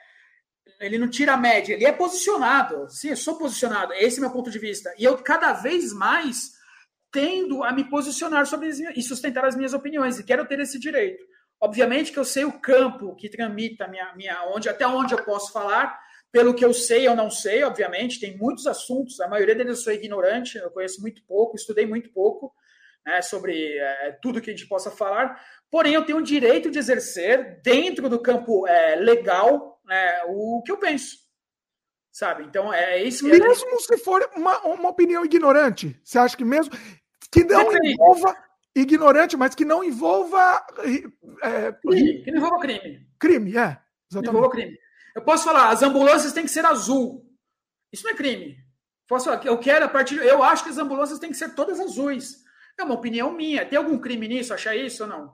Agora, eu quero que determinada raça, do princípio da eugenia é, é, nazista, não exista mais na face da Terra. Eu prego a, a, que essa, essa raça seja exterminada. Isso é crime. As duas formas são ignorância, só que uma ignorância nociva, né, sustenta uma, uma, uma matança sistemática, outra não. Né? Então, até chegar nesse limite, eu vou fazer uma autorregulação e uma autorregulamentação do que eu estou falando para saber se eu estou infringindo alguma lei ou não, algum crime ou não. Você pensa antes de falar, né? Pensa antes de falar alguma, alguma coisa, exatamente. Não, eu tava bêbado, eu tava bêbado. Posso ser nazista porque eu tava bêbado. Uhum. Canal Geek. Come... Oi, fala. É exatamente isso. Assim, aí ficou, ficou fácil, né? O tar bêbado é a mesma coisa. Ah, dá um desconto, gente. Foram quatro horas e eu tava bêbado. Pô, legal. eu, eu nunca defendi nazismo estando bêbado e. Pelo contrário, eu bêbado falo mais mal de nazista ainda, sabe? então, ainda. a bebida, inclusive, intensifica quem você é, né? Na verdade. Exatamente, exatamente. Ela traz essência. Dizem, né? Obviamente que não é isso, né? É, não, é, é um pouco, vai. É um pouco, é, um Porque pouco te, é. solta, te solta suas travas. Você não tem mais é. trava. É isso. Exatamente, exatamente. Quer dizer, relativo. Mas assim, é, revela um pouco de quem, é, quem você, você continua é. com trava, óbvio. Você não, tá, não tira todas as suas travas, mas, mas você se você tá mais solto. É potencializa, potencializa, suas verdades, sim. É, exatamente. Canal Geek. Dur Durkheim, fato histórico. Nazismo é e o demônio não. Aquela história lá do demônio. Durkheim, né? Uh, Victor, Victor HB Gomes. E pode-se discutir símbolos religiosos e fenômenos sociais comprovados e vivenciados. Não entendi o ponto dele. Eu não sei, acho que ele estava comentando em cima do que a gente falou, né? Por isso que é, esse que é o problema da gente deixar passar os comentários. Que é, é, perde o calor ali, né? É. é. que não dá, exatamente. Deixa eu até pedir desculpa, pessoal, porque assim, se a gente interromper a parte ou do debate ou do raciocínio, aí fica complicado, né? Então, é, é, a gente acaba esperando a pausa para ler os comentários mesmo. Uhum. A Elis Sem Censura comentou aqui: provocações necessárias. Olha eles. Um... Vitor HB Gomes, sobre o, o príncipe lá. Quando você usa uma vestimenta nazista, você está fazendo uma propaganda nazista, considerando que a estética é parte importante à expansão de regimes com aspirações nazistas. Por isso que os símbolos são proibidos. Na Alemanha é totalmente proibido, né? No Brasil também. O Brasil é proibido por lei. Não, mas você pode fazer, fazer um. Vou dar um exemplo aqui de jogo. É, o, o Wolfenstein. O Wolfenstein foi proibido na Alemanha foi é, porque o jogo você mata nazista, para quem não sabe. É um jogo bem antigo que você mata nazista. Que é, uma, que é uma delícia, inclusive. Delícia. Matar nazista. Matar os né? O, e aí, assim, e na Alemanha foi proibido lançar com o símbolo, com a suástica, tudo. Os, os, nazistas não podem ter também. Eles descaracterizaram os uniformes então, na Alemanha. No resto do mundo foi lançado normalmente, assim. Então. É, no Brasil, assim, obviamente que no jogo. É, porque você luta contra uma força, está lutando contra o nazismo. Sim. a representatividade daquele. A iconografia da, do nazismo é importante para você combata aquilo, né? Sim. É que nem se ter filme de Segunda Guerra, você não vai poder usar, adotar nenhuma estética de Segunda Guerra. Sim. Não, não é isso, porque tem um contexto histórico a ser usado. Mas, por exemplo, se eu pegar uma suástica num pano num, e sair na rua, eu vou ser preso. Isso é crime. É, sim. Isso é crime. Se eu, se eu, colocar um, uma, uma Fora do contexto. Né? É. Oi? Fora do contexto. Tá Fora usando... do contexto. Um contexto de luta, né, cara? Não é assim. Sabe? Você lutar contra o nazismo, você precisa da representação do que você está combatendo para que você combata. É simples, entendeu? Pois é. Eu falei do Offenstein, Daniel, depois você dá uma pesquisada. Você não gosta muito de jogo, mas dá uma pesquisada em vídeo ah, depois. Tem um novo Offenstein, Offenstein 2, se eu não me engano, 2 do novo. Uhum. Ele, o, é, o nazismo venceu a guerra, né? E, e o, o, mundo é um, um, passado futurístico, distópico que o nazismo venceu a guerra. Tem um momento que ele encontra Hitler, velho. Uhum. Hitler não morreu no nazismo, encontra Hitler velho. É uma cena genial. Eu, eu, olha, é genial. Esse é um dos jogos mais políticos que eu já joguei, assim. E tem uma, tem uma outra lá na rua que ele tá andando e tem os caras da Ku Klux Klan andando, assim, né? É, é, é, um diálogo, é uma, é uma sequência genial. Procura depois só essas duas cenas, não precisa jogar. Essas duas cenas. Tem gameplay dele por aí? Oi? Tem alguma gameplay dele que eu possa ver? Ah, tem uma, putz, tem um monte, é fácil de achar. É fácil de achar a gameplay do, do Offensive 2. É o 2 é mais é, dos novos, né? O Offensive 2, é. dá uma procurada, depois você vai gostar. Uh, bom, voltando aqui. Hum. É, o canal Geek comentou: o Harry de cruzado estaria errado igual. Você ia ver a gritaria na comunidade árabe. Sim, com, com certeza. Uh, aí ele comentou ainda, né? Cavaleiro arturiano é completamente diferente de um cavaleiro cruzado. Por favor, o príncipe Harry poderia até ap aparecer de Sir Robin, mas nunca de nazista ou de cruzado. Sim, é guardado os contextos também. É. Guardado os contextos. Eu, eu, acho que não ia, não ia dar muito problema, não. Não sei. Uh, vamos avançar aqui. A, a Luísa comentou sobre Monteiro, Lobra, Monteiro Lobato é criticado com razão. Ele era eugenista, tanto que o livro dele, Presidente Negro, foi rejeitado por ser publicado. Foi rejeitado de ser publicado, mesmo à época, por cinco editoras nos Estados Unidos sobre a lei Jim Crow. Sim, ele era na, na, época dele já era criticado assim, é aquela coisa de você produzir coisas infantis, de cunho infantil, que também tinha algumas pegadas um pouco é, racistas na época, eugênicas, ideais eugênicos e racistas na época, né? Então você tem, você tem as caricaturas, por exemplo, na, no sítio do Pica-Pau Amarelo, você tem as, as iconografias ali, né? É, bem representadas, né? É, as distinções arqueti arquetípicas, né? É, de, aquilo, diz, aquilo diz respeito a, a, aos princípios de eugenia que ele não vou falar que defendia, mas observava bem, e é muito assim explicado e explicável pela teoria de Casagrande Senzala, né? Então dá para a gente ver isso. Então você tem um lado o Casagrande Senzala que explica isso, de outro lado você tem essa, essa coisa eugênica que pregava e é uma discussão válida até hoje. Sim, tem se vai ser cancelado ou não, é, eu acho que é, é, vamos dizer assim, a decorrência dessa discussão é muito importante porque ela gera jurisprudência, por assim dizer, para que a gente discuta outros assuntos de igual importância. Eu sou super, sempre válido, é, aberto a discussões sobre temas polêmicos, sabe? Mas que tem alguns componentes lógicos, é, não só ideais, não só emocionais a respeito disso, entendeu? Isso observando o contexto, observando uma série de coisas. E quanto mais a gente fizer esses, esses exercícios, é, melhor para a sociedade, mais a gente vai conseguir achar uma via que funcione bem. É, eu não me oporia ao monarque guardar as suas responsabilidades sobre o que ele falou, ele arcando com essas responsabilidades, de me discutir com ele. Falar, cara, mas por que, que você acha isso? Por que, que você tem um ego tão grande que você, para você pegar um ponto sensível e corroborar uma tese sua é, privada? O que te leva a pensar isso? O que te leva. Ele, ele é um ególatra. Ele, é um, ele tem um ego muito grande de achar que ele está acima do bem e do mal, que ele pode pensar qualquer fragmento de, é, de pensamento e versionar sobre. Não, não é assim. Você precisa ser bom para fazer isso. Você precisa ser muito bom para fazer isso. E desculpa dizer, não é um carinha que tem, sabe, maconheiro, é, ostentador da maconha. Não maconheiro em si, não, eu não sou contra os efeitos psicológicos da droga, nem, nem não é essa questão. Eu sou contra os efeitos comerciais. É um cara que já, já tem uma contradição residente dentro dele, dele, dele mesmo. Ele não tem capacidade para discutir e levar temas é, tão robustos quanto ele acha que ele tem, que ele pode. E eu acho que você falou uma, uma palavra muito clara. Eu acho que o ego, eu acho que é o principal, a principal questão aí nesse fato, né? Uhum. É isso, ele tem um ego muito grande, ele se acha mais do que. Ele fica com a brincadeira, ah, eu sou só um idiota tal. Mas, no fundo, o ego dele fala mais alto, sempre. É, né? aí eu vou fazer uma, uma brincadeira é, semântica com o demônio, né? Que um dos princípios do, do, do, do uma das faces do demônio é falar que ele não acredita, é, fala que ele não existe, né? Não, é... não, mas eu sou um bobo, sabe? Eu sou só um bobo, eu sou um, só um aqui, né?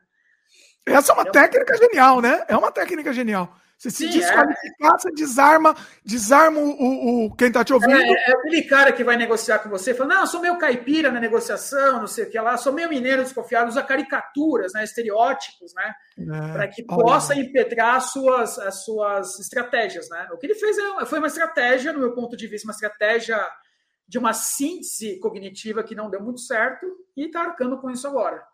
Ele tentou ir mais além do que ele poderia ir. Ele tentou dar um passo maior que a perna na construção de um pensamento. Até essa estratégia, né, de você usar o estereótipo de brincar com você mesmo e se autodepreciar, autodepreciativo, é uma estratégia interessante, né? Mas quando você usa com, com responsabilidade, aí, vamos dizer, né? É, o, inclusive o Dalai Lama fala isso, né? Toda piada é boa desde que ela seja sobre si mesmo, né? Contra o próximo já é crime, né? E ele faz muita piada sobre ele mesmo. O Dalai, Dalai Lama ele se desconstrói a todo tempo, né? Isso é legal. O, peraí que eu vou voltar daqui a pouco nos outros comentários, mas o Glaudston fez um jabá aqui quando gente falou do Offenstein. Eu lembro desse jogo de mata nazista que eu vi num canal muito bom, que eu não me engano, o nome de quem apresenta é Dmitry Cosma. Cosma Games, tá lá, Offenstein. Legal, vou ver depois. Obrigado pela dica. Lembra aqui do canal, em Glaudston. Beijo no coração. O cara já me mapeou, já tenho que buscar. Valeu. ah, peraí que eu perdi. Ah, aqui. Tem um comentário muito, muito bacana aqui do Boris Batestin. Estou, estou vendo atrasado, mas queria dizer o seguinte. Quem tem mais de 40 e tem parentes vivos, com passagem pela Segunda Guerra, tem uma visão de mundo diferente da geração século XXI.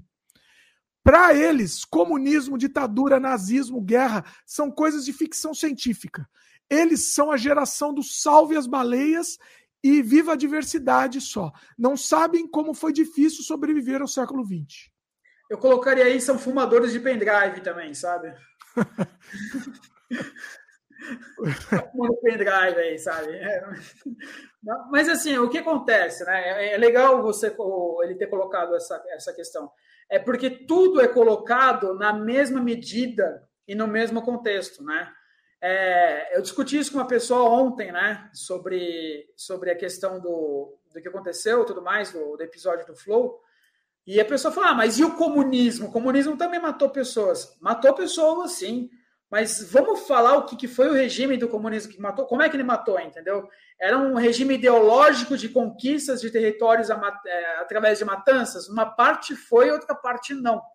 Sabe? Tem a questão eugênica, sim, teve um ideal eugênico? Não se sabe, mas tinha os gulags, né? Os gulags eram as prisões é, é, soviéticas de, de que se você se opusesse à propaganda deles, à doutrina deles, você pagava 20, servia 20, 30 anos lá. Né? Então, são coisas diferentes. Não é a escala do pior ou melhor, e nem todas as forças são antagônicas. O que eu acho que, que as pessoas ocorrem no erro de raciocínio é antagonizarem absolutamente tudo. Ah, mas se é assim, por que B é assim? Não, não é. Isso é uma discussão infantil. Não tem mais, não tem não mais. Não é, não, são coisas diferentes. A, a, o rumo da conversa tem que ser diferente.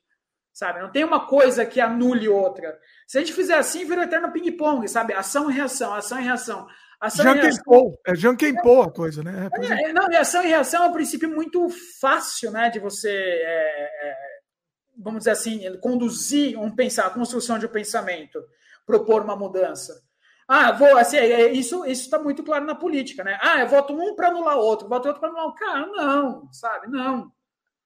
Sabe? Vamos, ah, é comunismo. Ah, tá. Então tá. Se o comunismo foi, foi execrável, então tá bom. Então pô, o nazismo pode é, ser execrável. Exatamente. É, é, mas e o comunismo? A primeira coisa que o cara falou, mas e o comunismo? Mas eu falei, o que, que tem a ver uma coisa com outra?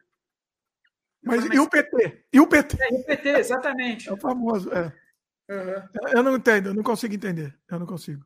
Eu acho que assim, a gente está vivendo. O que essa geração faz é, primeiro, ter medo é, de tomar uma invertida numa, numa conversa. E a melhor coisa do mundo que você faz é tomar uma invertida, porque aí você aprende.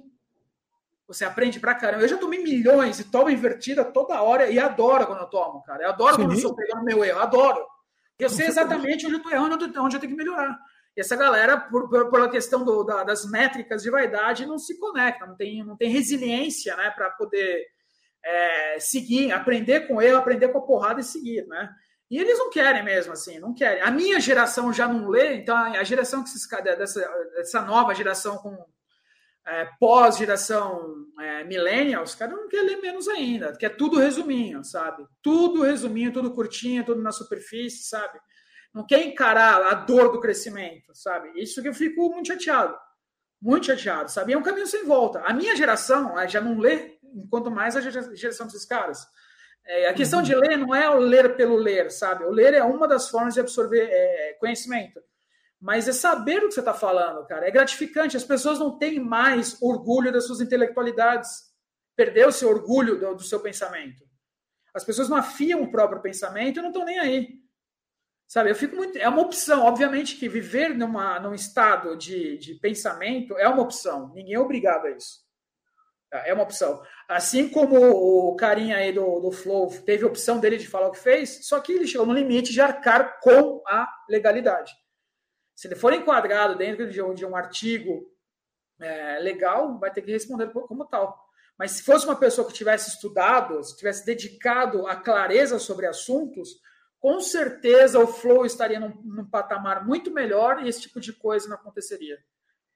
Ele não teria ter que pedir para a comunidade judaica explicar o que ele já deveria ter sabe, é, absorvido há 15 anos, 20 anos atrás. Isso é. só corrobora a ignorância dele. O Boris ainda complementou né, sobre isso que você falou da geração tal, da nova geração. Quando um deles quando um deles fala sobre nazismo, massacre e perseguições étnicas, são temas de filmes e seriados, não temas discuti discutidos dentro de casa. Não faz parte da vida deles. Mas assim, a questão é assim, também não vamos fugir da escola, né? Se a pessoa pegar o, a BNCC, que é a Base Nacional Curricular Comum, que é o que todo mundo tem que aprender, porra, nazismo tá lá, cara. Sabe, história da, da, da história contemporânea tá lá.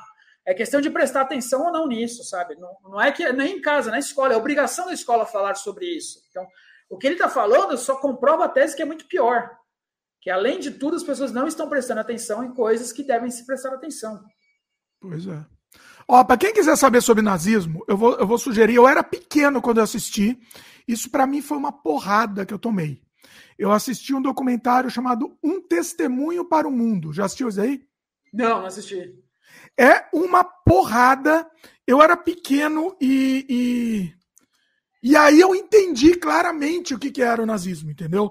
É, é, era, é, é, foi uma, uma porrada para uma criancinha assistir, assim, é muito impactante visualmente e tal, né? Mas eu acho que tem que ser assistido. Para quem não sabe o que é, vai, vai atrás. Eu vou deixar até aqui na, na descrição também o nome, para o pessoal ir atrás desse documentário. Vai atrás. Legal, boa. Vou, vou pesquisar depois. O canal, o canal Geek também concordou aqui, né? Falou que nazista virou fantasia para quem não conversou, para quem não conversou com ninguém que apanhou, na que apanhou na fila da farinha. Tá certo, acho que entendi. Ah, e o, ele comentou aqui, né? Os judeus encaram Jesus como um judeu perfeito, não, só não é o Messias. Mais ou menos, mais ou menos. A Luísa explicou pra gente o que é o dog whistle aqui. É como o pessoal outright dá sinais. O pessoal outright dá sinais para um grupo específico. Para a maioria das pessoas, os sinais podem passar despercebidos, mas para os neonazistas, por exemplo, os sinais são claros. Olha aí, Luiz. Interessante, interessante isso. Isso foi, inclusive, quando quando eu acho que o, o Bolsonaro ele, ele teve uma live que ele tomou leite, né? Existem algumas simbologias que você faz na sua comunicação, são códigos secretos, né? Em que você está numa posição de comunicação, você utiliza aquilo, né? Para poder se comunicar com as pessoas, né? Os maçons fazem isso, né? É, de uma forma muito delicada, né? Toque no olho, é, toque no olho do osso eu não lembro agora exatamente o que, mas assim, quando você cumprimenta o maçom e dá um toque na sua mão, no seu pulso, eles, quando estão em evidência comunicacional, eles fazem isso, né? Então, o que ela está falando é uma, eu não sabia desse termo e deste contexto, né, mas existem sim formas de se comunicar. Inclusive, isso é objeto de várias teorias de conspiração, né, mas para chegar em teorias da, da conspiração, foram extraídos de contextos vivenciais reais mesmo, de fatos. Assim, isso existe sim. E até entre assim as celebridades de internet, até saiu na televisão outro dia, existe um grupo de cantores e atores e tudo mais, que toda vez que alguém nesse grupo aparece num show, numa live, no programa, ele faz esse gesto e todo mundo tem que ficar é, dando ok lá, fazer alguma. ter uma interatividade nisso. É uma brincadeira entre eles, não é nada representacional nem nada. E eles falaram, isso é uma brincadeira só. Mas é um fenômeno é comportamental que sim existe. Pois é. A Luísa complementa, inclusive, essa informação. Alguns desses sinais são aquele parecido com ok, que significa white power, ou beber, ou beber leite, ó, que eu falei, que significa para eles a partir de artigos falsos de que pessoas brancas digerem melhor a lactose do que pessoas de outras etnias, que seriam biologicamente superiores. Não tem que falar, né? É, é uma imbecilidade, né? É, é um, é um negócio. É, é, é, olha, a imbecilidade não. A imbecil... Quase fiz o sinal aqui. A imbecilidade. Agora vou ter que tomar cuidado para não fazer o sinal.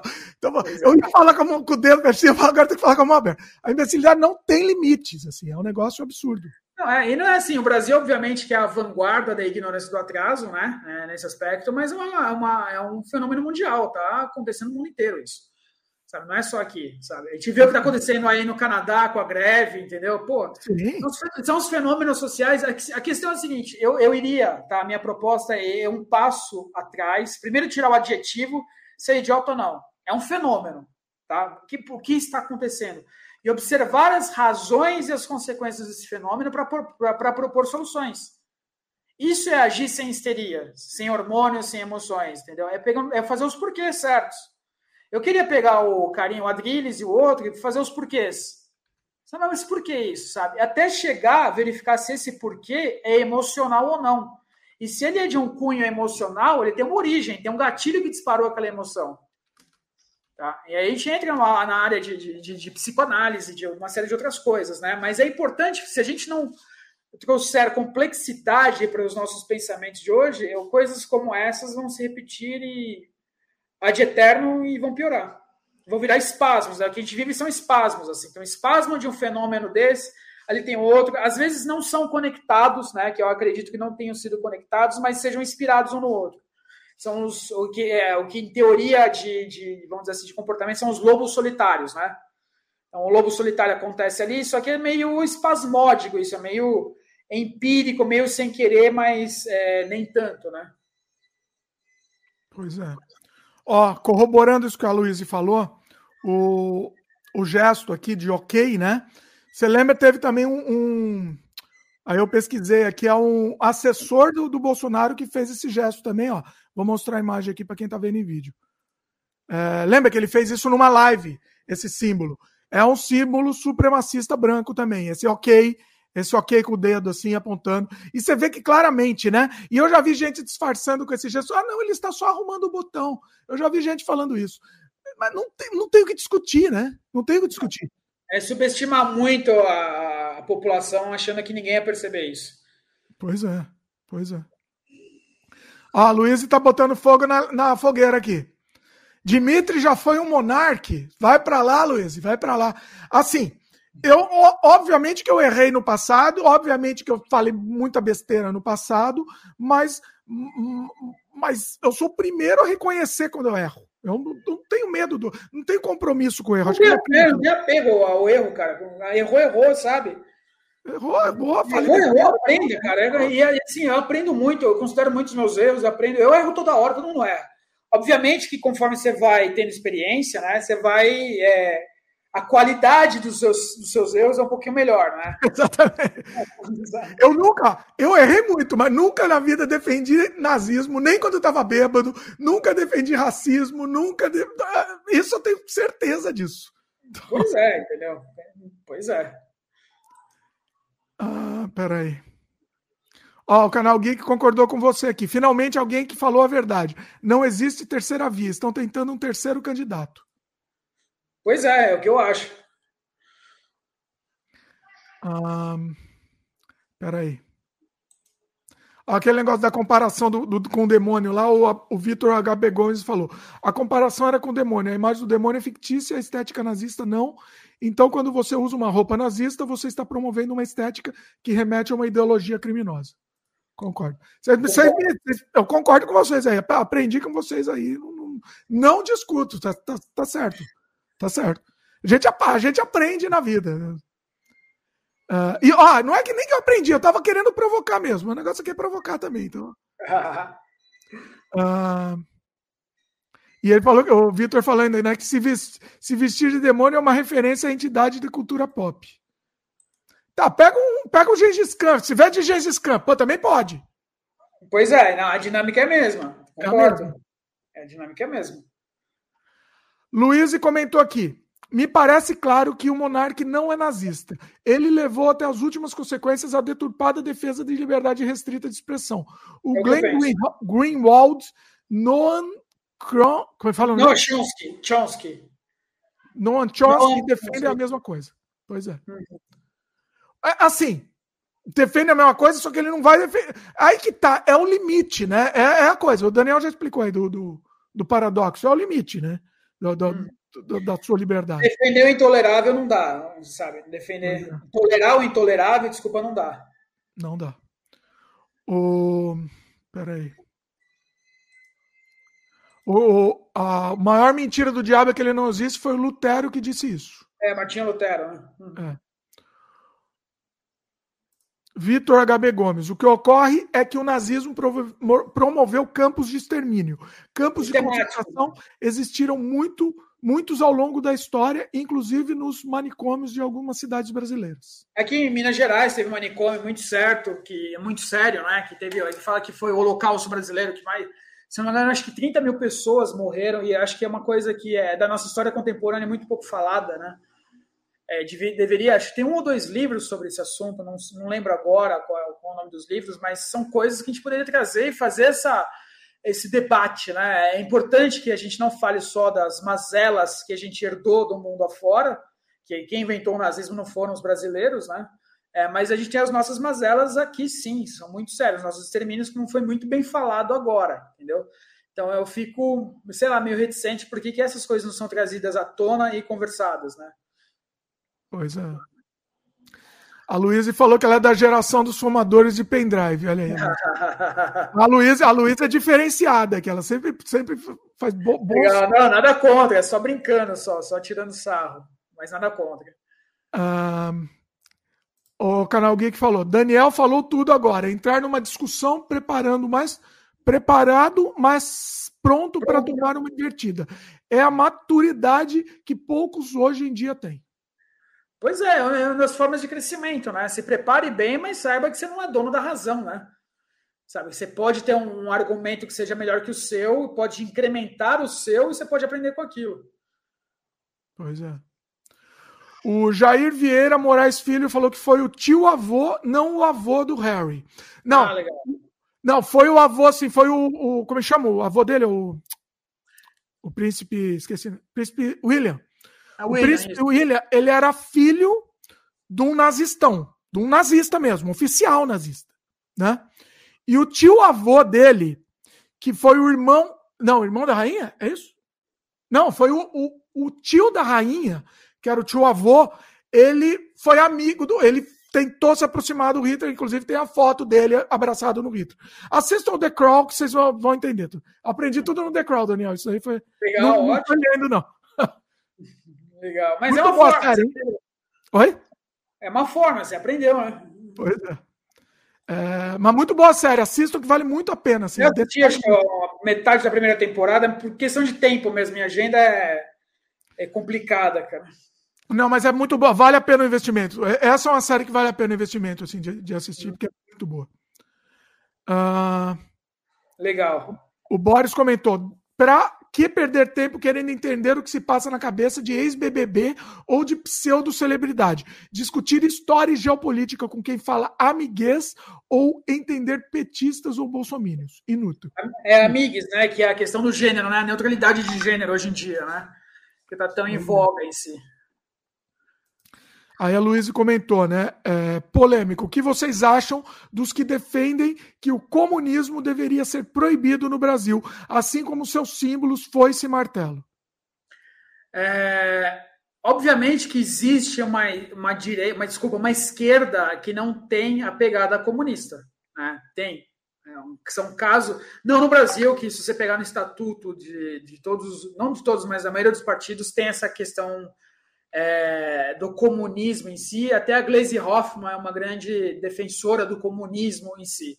Eu acho, Daniel, assim, é, é o meu CPF falando aqui, que sim, é um crime, o comunismo é um crime, sim. Eu acho que deveria ser proibido, sim, é, alguns, alguns dos seus símbolos. Eu tive na Romênia, é, estudei na Romênia, e a Romênia não foi é, uma das repúblicas soviéticas, mas qualquer forma de manifestação do, do, comunismo, até numa conversa de, de bar, assim, se for um pouco mais exaltada, é proibida.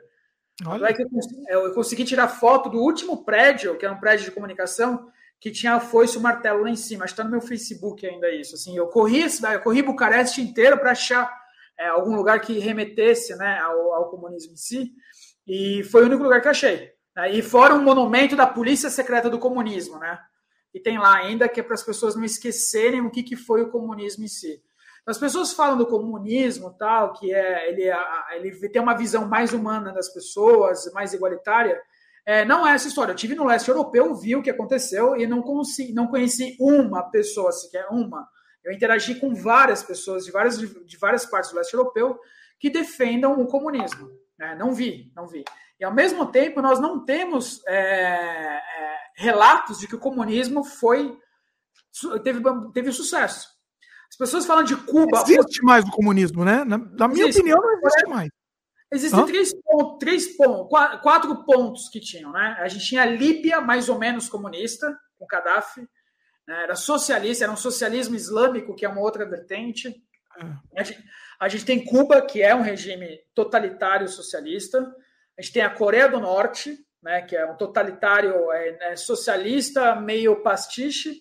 E a gente tem a China, que é socialista de conveniência. Então, não... China?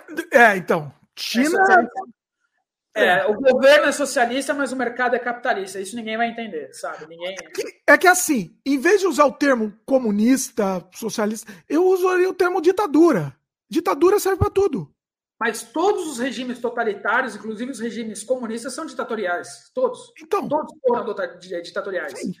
Então, assim, vamos partir desses princípios, vamos pegar esses quatro pontos que eu falei. Vamos analisar Cuba. Né? Cuba tem um dos melhores sistemas de saúde e de educação. Com tudo isso, as pessoas passam fome e não conseguem juntar 10 dólares por mês e não conseguem sair, não tem liberdade de expressão absolutamente nenhuma. Entendeu? Então, não é um parâmetro válido. É, Venezuela não precisa falar, né? Não tem o que falar da Venezuela. Não há, não há assim, um parâmetro mínimo de sobrevivência de humanidade na Venezuela, que é um um pseudo-estado socialista. É, China é essa, essa conveniência, é mais ainda o Estado totalitário, e a Líbia a gente viu acontecer com Gaddafi. Ou seja, em lugar nenhum do mundo o comunismo deu certo, e onde deu certo, onde perdurou, desde a Revolução de 17 até a Perestroika em 89, é, foram atrocidades cometidas a todo momento no, dentro do bloco socialista. Foram diversas atrocidades, diversas. Contra o próprio. Se você é contra a minha ideologia, é, alguém falou né, sobre os presídios e tudo mais, é, os gulags, é, você, vai, você vai servir na cadeia, acabou, entendeu? Então, no meu ponto de vista, sim, é um, é um regime totalitário e devia, antes, obviamente, de proibir alguma coisa, devia ter uma discussão para analisar os principais pontos, mas, a grosso modo, sim, eu, eu proib, não proibiria, mas criminalizaria o... Eu não sei se criminalizaria, não sei ainda se é essa a palavra, mas eu colocaria num contexto legal o comunismo. Uma discussão legal sobre. sobre ah, a utilização do comunismo ou não. Você não acha que o comunismo é um bicho-papão? Falar isso para as 20 milhões de pessoas que morreram no regime. Não, agora. Não, eu estou falando não, agora.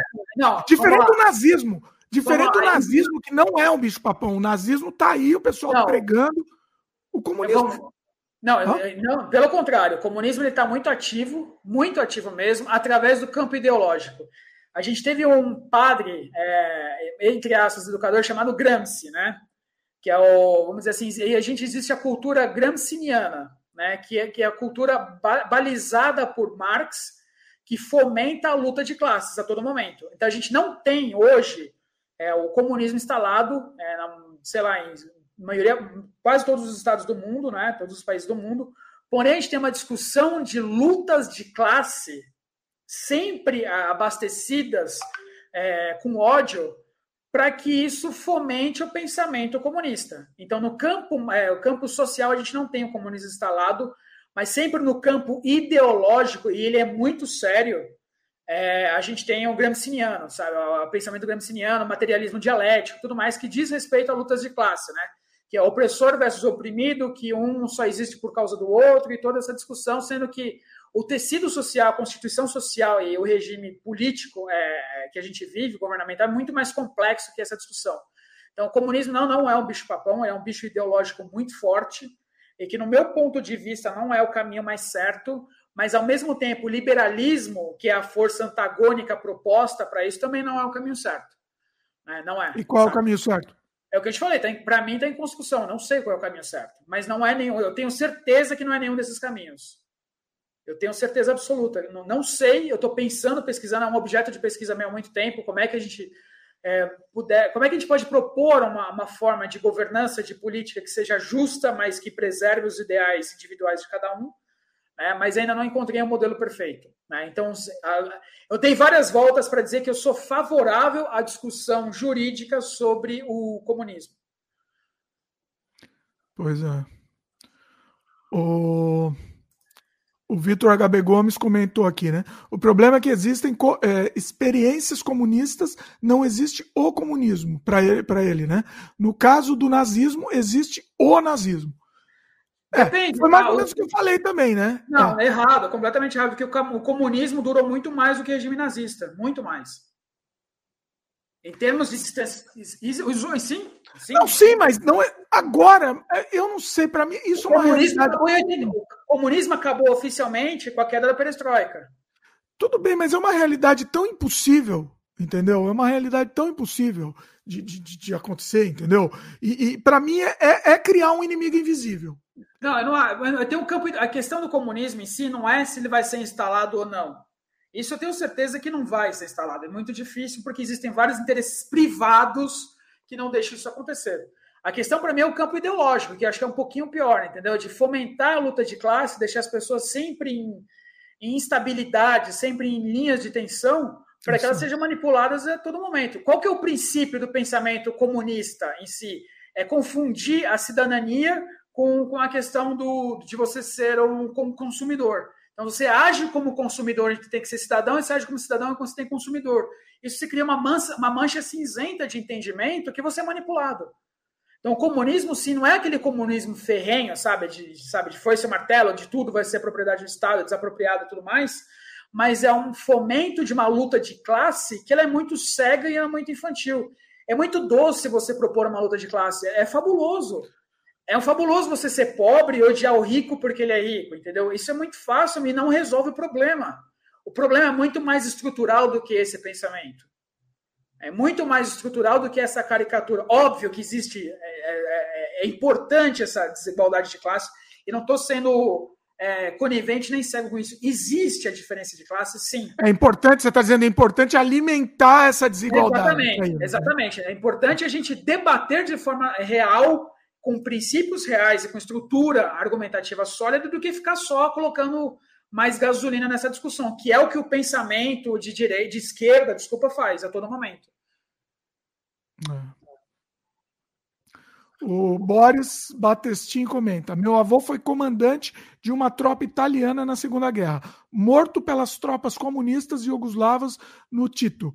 Ninguém aqui sabe o que é comunismo, sabem o que são os info. Quê?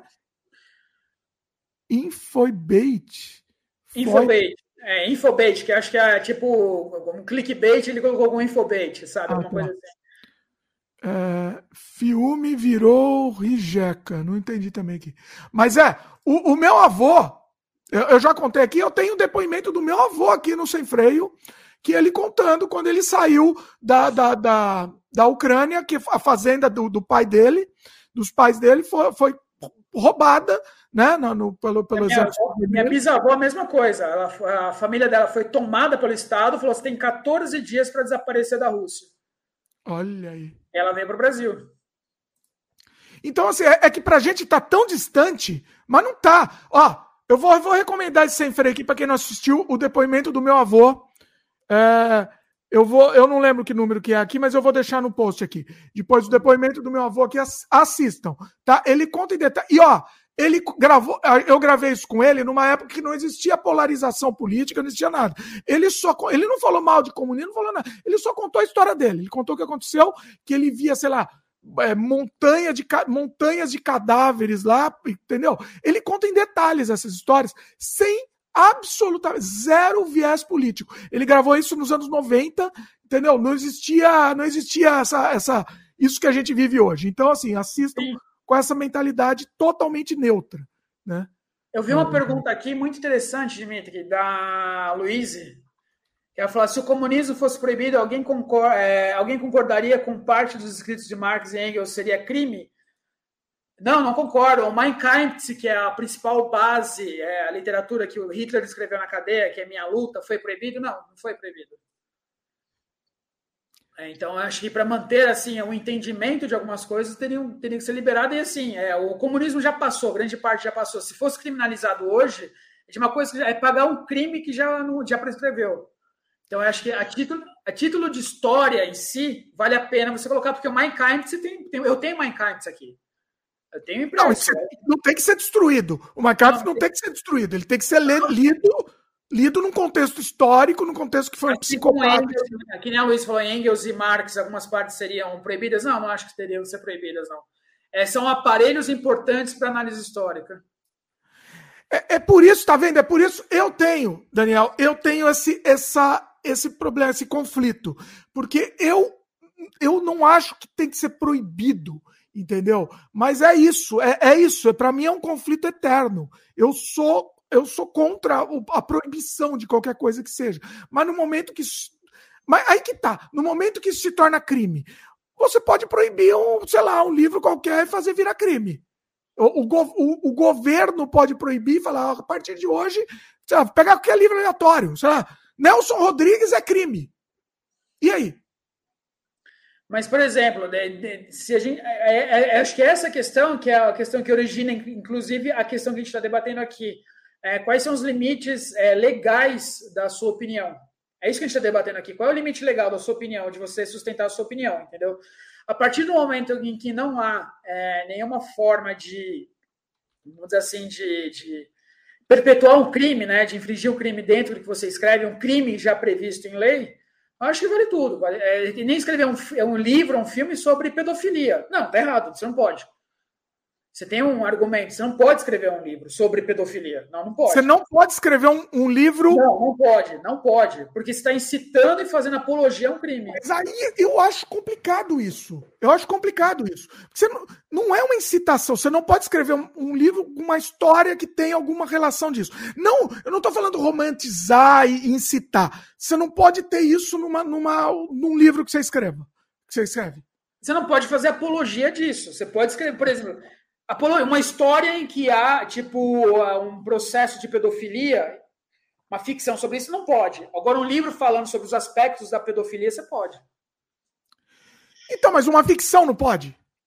Cara, se é uma, uma ficção que. Se você, aí, aí, que eu falo que a discussão é inteligente. Se é uma ficção que o exemplo da ficção você vai combater a pedofilia, é legal. Porque isso Nessa acontece. ficção você tem que combater ela. Exatamente. Se, é, se é uma ficção Lolita hoje não, acho que não caberia. Lolita, é, melhor exemplo. Lolita. Lolita hoje não caberia. Ela seria execrada. uma, uma das questões que o Olavo de Carvalho é, processou o Caetano Veloso é chamar ele de pedófilo quando o Caetano casou com a mulher dele. Ela tinha 12 anos. É pedofilia, sim. É, sim. Pedofilia, é crime, sim. É, acabou, é crime. Na época não era crime. Era crime, sim. Era crime. Não, sim. não era, porque se fosse crime ele estaria preso. Teria sido preso. Aí são não era questões. crime. Era aceito. Era aceito. Era aceito. O que acontece? Nos olhos de hoje é crime, sim. Não é que os olhos de hoje, tem o Estatuto da Criança e do Adolescente, o ECA, que proíbe isso. Isso é lei, não é os olhos, é, é, é a lei. Não, sim, sim. E hoje é crime. Agora, é, é que, é, é, é, é que eu, eu, eu tenho muito problema com retro linchamento, entendeu? O retro linchamento é que as pessoas precisam se colocar na época. Eu não estou defendendo nada, hein, pessoal? Pelo amor. Tem que tomar muito cuidado hoje, né? Hoje está muito complicado. Sim, ó, tem que, tem que, tem que, a gente tem que colocar placas sobre o pensamento, sabe? Ó, tá acontecendo ficar uma placa aqui, sabe? Não, não é isso, sabe? Lá com hiperlink, né? Não estou. É, assim, o retrolinchamento é muito complicado, porque é um outro tempo, não era proibido naquela É o revisionismo histórico, né? Tipo, é, tem muita gente implorando para revisar a história, né? Que é a questão do até do Monteiro Lobato, a gente vai revisar tudo agora. Tipo, assim, acho que é, é aquela discussão que não vai dar muito em nada. Já foi, sabe? sabe? É, não assim, vai trazer tanto benefício para a humanidade, eu acho, chegar. Não, não desmerecendo a eugenia e o preconceito, não é isso. Mas existem formas de abordar esses assuntos é. muito mais eficazes e potentes do que ficar fazendo revisionismo histórico gratuito, entendeu? É, e, e, sim, por exemplo, Monteiro Lobato, não precisa queimar o Monteiro Lobato, não precisa proibir. Agora, não dá para, não, não, sei lá, não dá para uma criancinha ler sem um contexto, pelo menos num contexto, né? Pelo menos no contexto, não sei. É, é, complicado isso, é complicado. Não, é total, total complicado. Não é fácil, não é simples. Uhum. Mas de qualquer jeito, assim, eu. Você falou, ah, não, você não pode fazer um livro. É, é, apologista, é... acho que apolo, assim, se você quiser falar, mas o livro apologista sobre assuntos que são é, é, tem um amparo legal, aí sim, acho que tem que ser não proibido, mas assim, é, vai ter que ter um. Não existe uma proibição em si, você vai ter um processo, né? Você vai sofrer um processo. Não, Daniel. É Por processo... isso que eu tô contra proibir. Vai para a justiça. Você, então, você... Exatamente. Vai para a justiça. Não, não, não proíbe. Não tem como proibir. Arte você não proíbe porque existem vários olhares. Você não proíbe arte. Tá? Você tem vários olhares. O que cabe é uma discussão jurídica sobre isso. Aí é importante. Tá? Mas proibir por, por censura, não mas a, o embate jurídico sobre os limites, sim, eu acho importante. É, é. Eu, censura, eu, eu acho muito censurar, assim, eu, eu acho... O órgão de censura ele é, ele é um retrocesso absurdo, entendeu? É absurdo. Sim. Sabe? Mesmo, no, no, no, por exemplo, no monarca ele não está sofrendo censura, ele vai sofrer um embate jurídico, uma discussão jurídica sobre o, o que ele falou, uma ideologia dele. A resultante dessa discussão vai determinar se ele tem uma penalidade, dosimetria da penalidade ou não entendeu? Mas acho que isso poderia ser aplicado na leitura desses, desses contextos que a gente está falando. Obra de arte, entendeu? Se alguém julgar. Biografia, falar a própria biografia do Silvio Santos, que foi contestada. Sabe? Foi contestada por quê? Primeiro que a, quem escreveu, não lembro o biógrafo do Silvio Santos, é, que, a alegação da defesa do Silvio Santos é que aquilo não era uma coisa verossímil, não era verdadeira. Não era a história do Silvio Santos, entendeu? Aí o cara tá falando, a questão da verdade ou não depende de quem olha no contexto do Silvio Santos. Isso foi para embate jurídico, aí o, o juiz, é, tipo, é, deu causa de ganho para o Silvio Santos, falando: a vida é sua e você tem o direito de retratá-la da melhor forma possível, independente se você é figura pública ou não. Por ser figura pública, você tem o controle do que pode ser falado ou não sobre seu respeito. Isso é um direito individual, não é porque é o Silvio Santos, é um direito individual. Sabe? Ninguém pode falar de um livro sobre a seu respeito contando mentiras. Você tem um direito de, de refutar aquilo. Contando mentira, isso não foi mentira. Aí, aí, quem determina a mentira ou não vai ser o juiz, né? O que o entendimento são laudos periciais, são circunstâncias, fatos. Aí tem uma coisa muito mais técnica de verificação do, do que é mentira ou não, do que a opinião das pessoas. É. Aconteceu com o Roberto Carlos também, eu acho, né? O acho que também, dele. acho que também é. Pois é. A Luísa falou aqui. Eu discordo do Daniel, sou particularmente contra, contra criminalizar, sobre a criminalizar o comunismo, né? mas respeito totalmente, pois são argumentos racionais, longe dos argumentos das pessoas que discutem o assunto das, nas redes sociais. Sensacional. É por isso que a gente está aqui, né? Um pode discordar com o outro e vocês podem discordar da gente. E, e é a ideia, é isso que traz a riqueza da, da, das, da, dos pensamentos. Pois é. Você não vai odiar porque oh, você discordou de mim, eu te odeio agora. Por exemplo, o que eu estou pensando exatamente agora sobre o que ela falou, né? Vamos não criminalizar, beleza. Se houver um plebiscito e que a população escolha por maioria o regime socialista, eu estou dentro. Estou dentro. Aí, aí já complica, Daniel, porque a população não necessariamente escolhe o melhor, né? Eu não estou dizendo nem do socialismo, estou dizendo de qualquer coisa. A gente sabe de, de eleição, de qualquer coisa. Não, não esse, aí, aí, Dimitri, eu tenho que partir de um parâmetro real. Eu não tenho como inferir o que, que é a escolha ou não da população, que é manipulado. A gente não tem essa noção, a gente não tem essa métrica para saber até onde vai é, o ganho é, é, democrático ou não, sabe? Então a gente tem que partir de um pressuposto que a democracia está funcionando. Tá? A gente sabe que existem outros mecanismos de influência de decisão ou não, mas se a gente analisar tudo nesse aspecto, colocar tudo isso no microscópio, a gente não vai para lugar nenhum. É o menos pior, né? Vamos dizer. Então. É, é o menos pior. Se, se, a maioria decide de uma forma justa que o comunismo é, é, é o que tem que ser adotado, eu tô dentro. Não tem que se criminalizar. E se a maioria decide por forma justa que o nazismo deve ser adotado, Daniel, que é, é o que é, aconteceu na Alemanha. A maioria a decidiu. Sim, mas o que, que, você vai fazer? É, a liberdade do povo. Então, o que, que você vai fazer, Dimitri? É a mudança, só que essa escolha vai ter uma consequência mundial muito grande. Essa escolha vai fazer com que essa, é, essa situação vai fazer com que essa escolha pague um preço muito caro no futuro, como o nazismo pagou. É, exatamente. É. Mas, é, mas, é, mas é o direito. A Alemanha é. teve o direito de ascender ao nazismo sem que as nações é, é, fizessem. Tanto é que se a Alemanha não invadisse nenhum lugar, ela estaria lá. O nazismo estaria lá, possivelmente estaria lá até hoje. Sim, Se tivesse os ideais de expansão territorial, talvez estaria lá até hoje. Foi a expansão, é, foi, perfeito, isso foi a expansão que acabou com o nazismo. Porque não foi perseguição ao judeu, não, não foi, não, não é, foi. campo de concentração, não foi nada disso. Foi não, expansão. Tiveram vários acordos, Churchill fez acordos, tiveram vários acordos, Churchill não, mas o primeiro-ministro britânico fez acordo, é, os Estados Unidos fez acordo de cooperação técnica, todo mundo fez acordo, entendeu? Lá. Sim. Porque tinha um boom econômico alemão lá que era interessante para todo mundo. Tá, o, que, uhum. o que aconteceu do nazismo é, é a expansão, a invasão da Polônia, a República Tcheca, que era a Tchecoslováquia ali. Aí os outros países começaram a ficar de olho. Aí quando começaram a atacar a Inglaterra e a, Alemanha, e a, e a, e a França, aí, puta, o eixo, sabe, falou, não, cara. E ó, e ó, não, não, isso que não, não me, me, me, me seja entendido errado, tá? O, a, a, questão de depois da guerra, depois de, eles terem vencido a guerra, foi aí que encontraram o campo de concentração. Foi assim, foi muito a calhar até para justificar a, a, a vilania, né? Porque Sim, assim foi um, assim foi um, eles não sabiam disso antes, né? Não, assim tinham, você tinham vestígios suspeitas dos campos de concentração, algumas supostas localizações mas quando libertaram Birkenau e Auschwitz, viram que aquilo lá começaram a mandar as fotos para os mundos e falaram, putz, isso aqui é realmente acontece. Quando os soldados russos começaram a encontrar os primeiros, as primeiras vítimas e começar a entender o que estava acontecendo, aí que foi assim a, a coroação de todo o movimento, né, para tentar coibir aquele tipo de ação. Que até uhum. então a questão do, da guerra era da expansão do territorial, a conquista de território. É cadê aqui? O Vitor comentou: se é ponto morto que o comunismo deu certo em nenhum lugar, onde foi que o capitalismo deu certo? A gente está vivendo um sistema capitalista, então tá aí. Não é que ele deu certo, é o que está funcionando. Nem existe sistema perfeito, não existe. Não existe sistema perfeito. Sempre vai ter um descontentamento, mas é o que a gente está vivendo. Quer queira ou quer não, a humanidade prosperou nos últimos 30 anos. Prosperou e muito.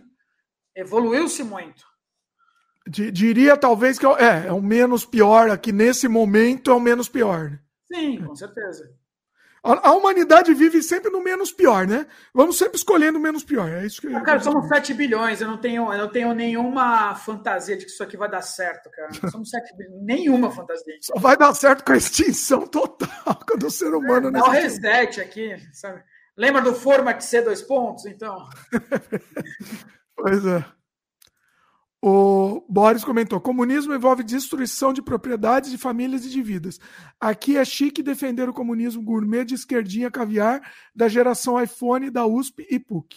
Tirando a última frase, que eu não, eu não, eu não adjetivo essas, essas questões, porque senão a gente cai numa, num outro polo de discussão, concordo com, com ele, sim. Sabe? A, o comunismo era a destituição é, irrevogável de propriedades, destruição de famílias, lares tudo mais e a minha avó, minha bisavó Helena, foi vítima de tudo isso. Inclusive, os pais dela foram fuzilados, meus tataravós foram fuzilados na Rússia. Nossa, entendeu? sério? Foram fuzilados, foram fuzilados pelo regime comunista, em 17, regime bolchevique. Onde que era? A Rússia Onde? mesmo. Ah, na Rússia mesmo. Moscou. Olha aí. Caramba. Ela fugiu para cá. Então, o comunismo em si foi, foi terrível, terrível. O Vitor HB Gomes é, propaganda cultural comunista, nunca assistiram um filme estadunidense. A arte é um campo de disputa, inclusive política. Total. Existem pessoas que têm visões de mundo representadas em suas produções. Perfeito. Hollywood é um, é um excelente instrumento de propagação ideológica, depende do sabor do momento econômico e interesse. Só isso. Se interessa uma, uma um grupo é, ter um viés ideológico X, então Hollywood vai providenciar isso e tem uma força absurda. A cultura pop, em geral, ela, ela é utilizada como instrumento de influência de, de, de ideologias e propaganda de forma muito forte. Muito forte, entendeu? Isso que é a burrice de um, de um, governo que não investe em cultura, né? Um governo não investir em cultura é uma burrice sem tamanho. Não entende que essa é a forma de, de, de, de, melhorar as coisas. Pois é. Uh, o Vitor ainda comentou: o que gera tensão é a desigualdade social. Eu mesmo não sou comunista, mas não acho justo simplesmente chamar uma linha de pensamento teórico que discordo de infantil. Aí, ó, falou. Tudo bem, você tem todo o direito de achar que é infantil ou não. É, eu acho que é infantil, continuo sustentando, e não é uma ofensa pessoal ao seu pensamento e a ninguém. Eu não falei isso, né? Eu falei que a luta, que a desigualdade existe no Brasil, é um, é um, é um inferno a desigualdade, mas fica fomentando o ódio através dessa sistemática, em vez de propor soluções, é sim infantil e muito infantil. Não é pouco. O Boris comentou aqui. Infoi, é infoiba, infoibate. É um termo italiano. italiano. As pessoas ah, legal, eram jogadas nas foibes, penhascos, para morrer. A região de Fiume foi retomada pelos jugoslavos, mudou de nome para Rijeka. Ah, Hoje é Croácia. Desculpe, ficou vago. Oh, Legal, boa, boa ótimo. Gostei. Valeu, gostei, gostei bastante. Sempre aprendendo aqui. Isso, é isso que eu gosto do sem freio, tá vendo? Porque eu amo o sem freio. O, o Vitor comentou. É, mas Marx e Engels são teóricos muito mais relevantes que Hitler. Sim, de proibir, é, né? relevante depende. Né? Depende do que é relevância e para que é relevância. É, se não estou falando qualquer coisa é melhor do que Hitler, qualquer coisa é melhor que Hitler. Hitler não tem absolutamente produção literária cultural nenhuma, nenhuma. Assim, agora relevante sobre Hitler, sim, é verdade. São relevantes sobre Hitler, tem um pouco mais de inteligência. Porém, não é um tipo de, de soluções, não propõe soluções é, para o mundo que a gente está vivendo hoje. Acho que está muito mais complexo do que Engels e Marx é, propuseram seus dados contextos de tempo e sociedade. A Luísa comentou, né? Não digo nem ser liberado para ser lido, digo concordar com algumas afirmações que eles fizeram. Marx e Engels é, erraram em todas as afirmações, a ponto de ser crime concordar com parte do que eles escreveram. Não, eu não acho crime concordar. A questão do, do, de proibir ou não, se é assim, é, pelo que entendi a discussão, é se eles, se o comunismo fosse proibido, proibiriam esses, esses livros. Esses livros foram base do comunismo, não são é, a instrução, são, são, é, é, a semente do comunismo em si, mas tem muito mais lastro de pensamento social e econômico do que enfocar na, na, na no, no, comunismo em si. O comunismo é a resposta observada nesses pensamentos dos dois da, da luta de classes, do fomento da luta de classes, né? É, então, é, os detentores do, do, dos meios de produção versus é, quem produz, levando em consideração a revolução industrial, que teve a migração dos campos, os meios de produção e saturação das pessoas, Obviamente que tudo isso tem uma, uma questão que é importante, que é o bem-estar das pessoas, e a Revolução Industrial veio de uma forma totalitária, né? É, pra, e acabou com, a, com o poder de escolha das pessoas e tudo mais. Porém, eu acho que o comunismo e o socialismo em si não são as respostas mais adequadas para essas dinâmicas, para esses, esses, acontecimentos. É, obviamente que tem, tem coisas importantes é, nesses dois livros, mas o que fazer com essas coisas importantes, as leituras, dado a distância histórica dos contextos, acho que é mais importante ainda. Eu acho que hoje que a, a, o fomento da guerra de classes ele é muito mais nefasto do que benéfico para anular a desigualdade social ou tentar equiparar. Anular a gente não consegue, mas tentar deixar essa dinâmica um pouco mais justa. O Vitor HB Gomes comentou: gostemos ou não, o materialismo histórico é uma metodologia utilizada até hoje. Marx não foi só um sujeito político. Há muito mais que isso. É muito diferente do que Hitler foi. Não, é diferente, obviamente que é diferente, eu não estou achando, não, não, falei o contrário nem nada, e a questão, eu acho que um dos principais problemas que a gente vive hoje é por causa dessa metodologia implantada. Que deixa as pessoas cegas e alienadas por um, um pensamento só. Eu sou contra o pensamento gramsciano essa dialética é, marxista que a gente pensa a respeito. Eu sou completamente contra, sabe? Isso não me coloca na outra força oposta, entendeu? Eu fujo disso, não é isso. Outra força oposta em relação a isso, que é, toda vez que eu rebato um argumento de que eu falo que a esquerda faz uma coisa que é, é o, o próprio Marx faz uma coisa, me coloca numa posição de direita. Não, não é isso, entendeu? Não é essa a questão. Eu, como eu disse, eu estou pesquisando um caminho que funcione de uma forma um pouquinho melhor. É, do Vitor continua, né? Existe uma produção científica marxista para além de questões partidárias. Marx é um autor clássico que pode ou não ser refutado. Ele é, concordo é... no general, ele é refutado, é refutado por mim, eu refuto a todo momento. Aí ele falou, né? É a produção dialética hegeliana, tese, antítese. Hegeliana, é. Hegeliana, assim que fala? Engel, de Engels. Ah, tá.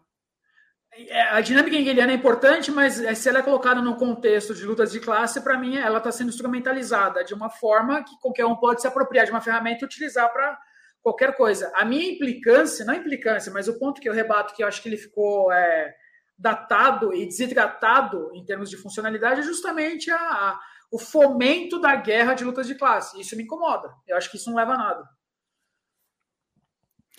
O, a Luiz, a gente estava falando da Lolita, né, do Vladimir Nabokov. A, a, ela lembrou, né, do, do, do, que é um dos melhores livros do século passado, que o Kubrick fez um, um filme também. Bom filme do Kubrick, inclusive. É, mas aí até onde vai a licença poética para falar sobre pedofilia, né? Falar sobre um crime. Então, eu, eu não sei, eu acho muito complicado isso, Daniel. Eu, eu, eu, eu não sei a resposta. Eu não sei a resposta. É, é muito complicado. É, é, é, é além do reflexo do tempo, você não tem liberdade de falar. Vai para vai a justiça. Vai para a justiça. Se você fizer alguma coisa que. Algum fez alguma coisa que te ofendeu, vai para a justiça. Mas não tem que ser proibido. Eu acho que não tem que tirar de circulação. não tem Isso, isso eu acho muito complicado. E também hoje em dia, graças a Zeus, nada sai de circulação. Quem quer tirar alguma coisa de circulação, a coisa vai se multiplicar por 10. Tentou tirar uma vez, multiplica por 10, né?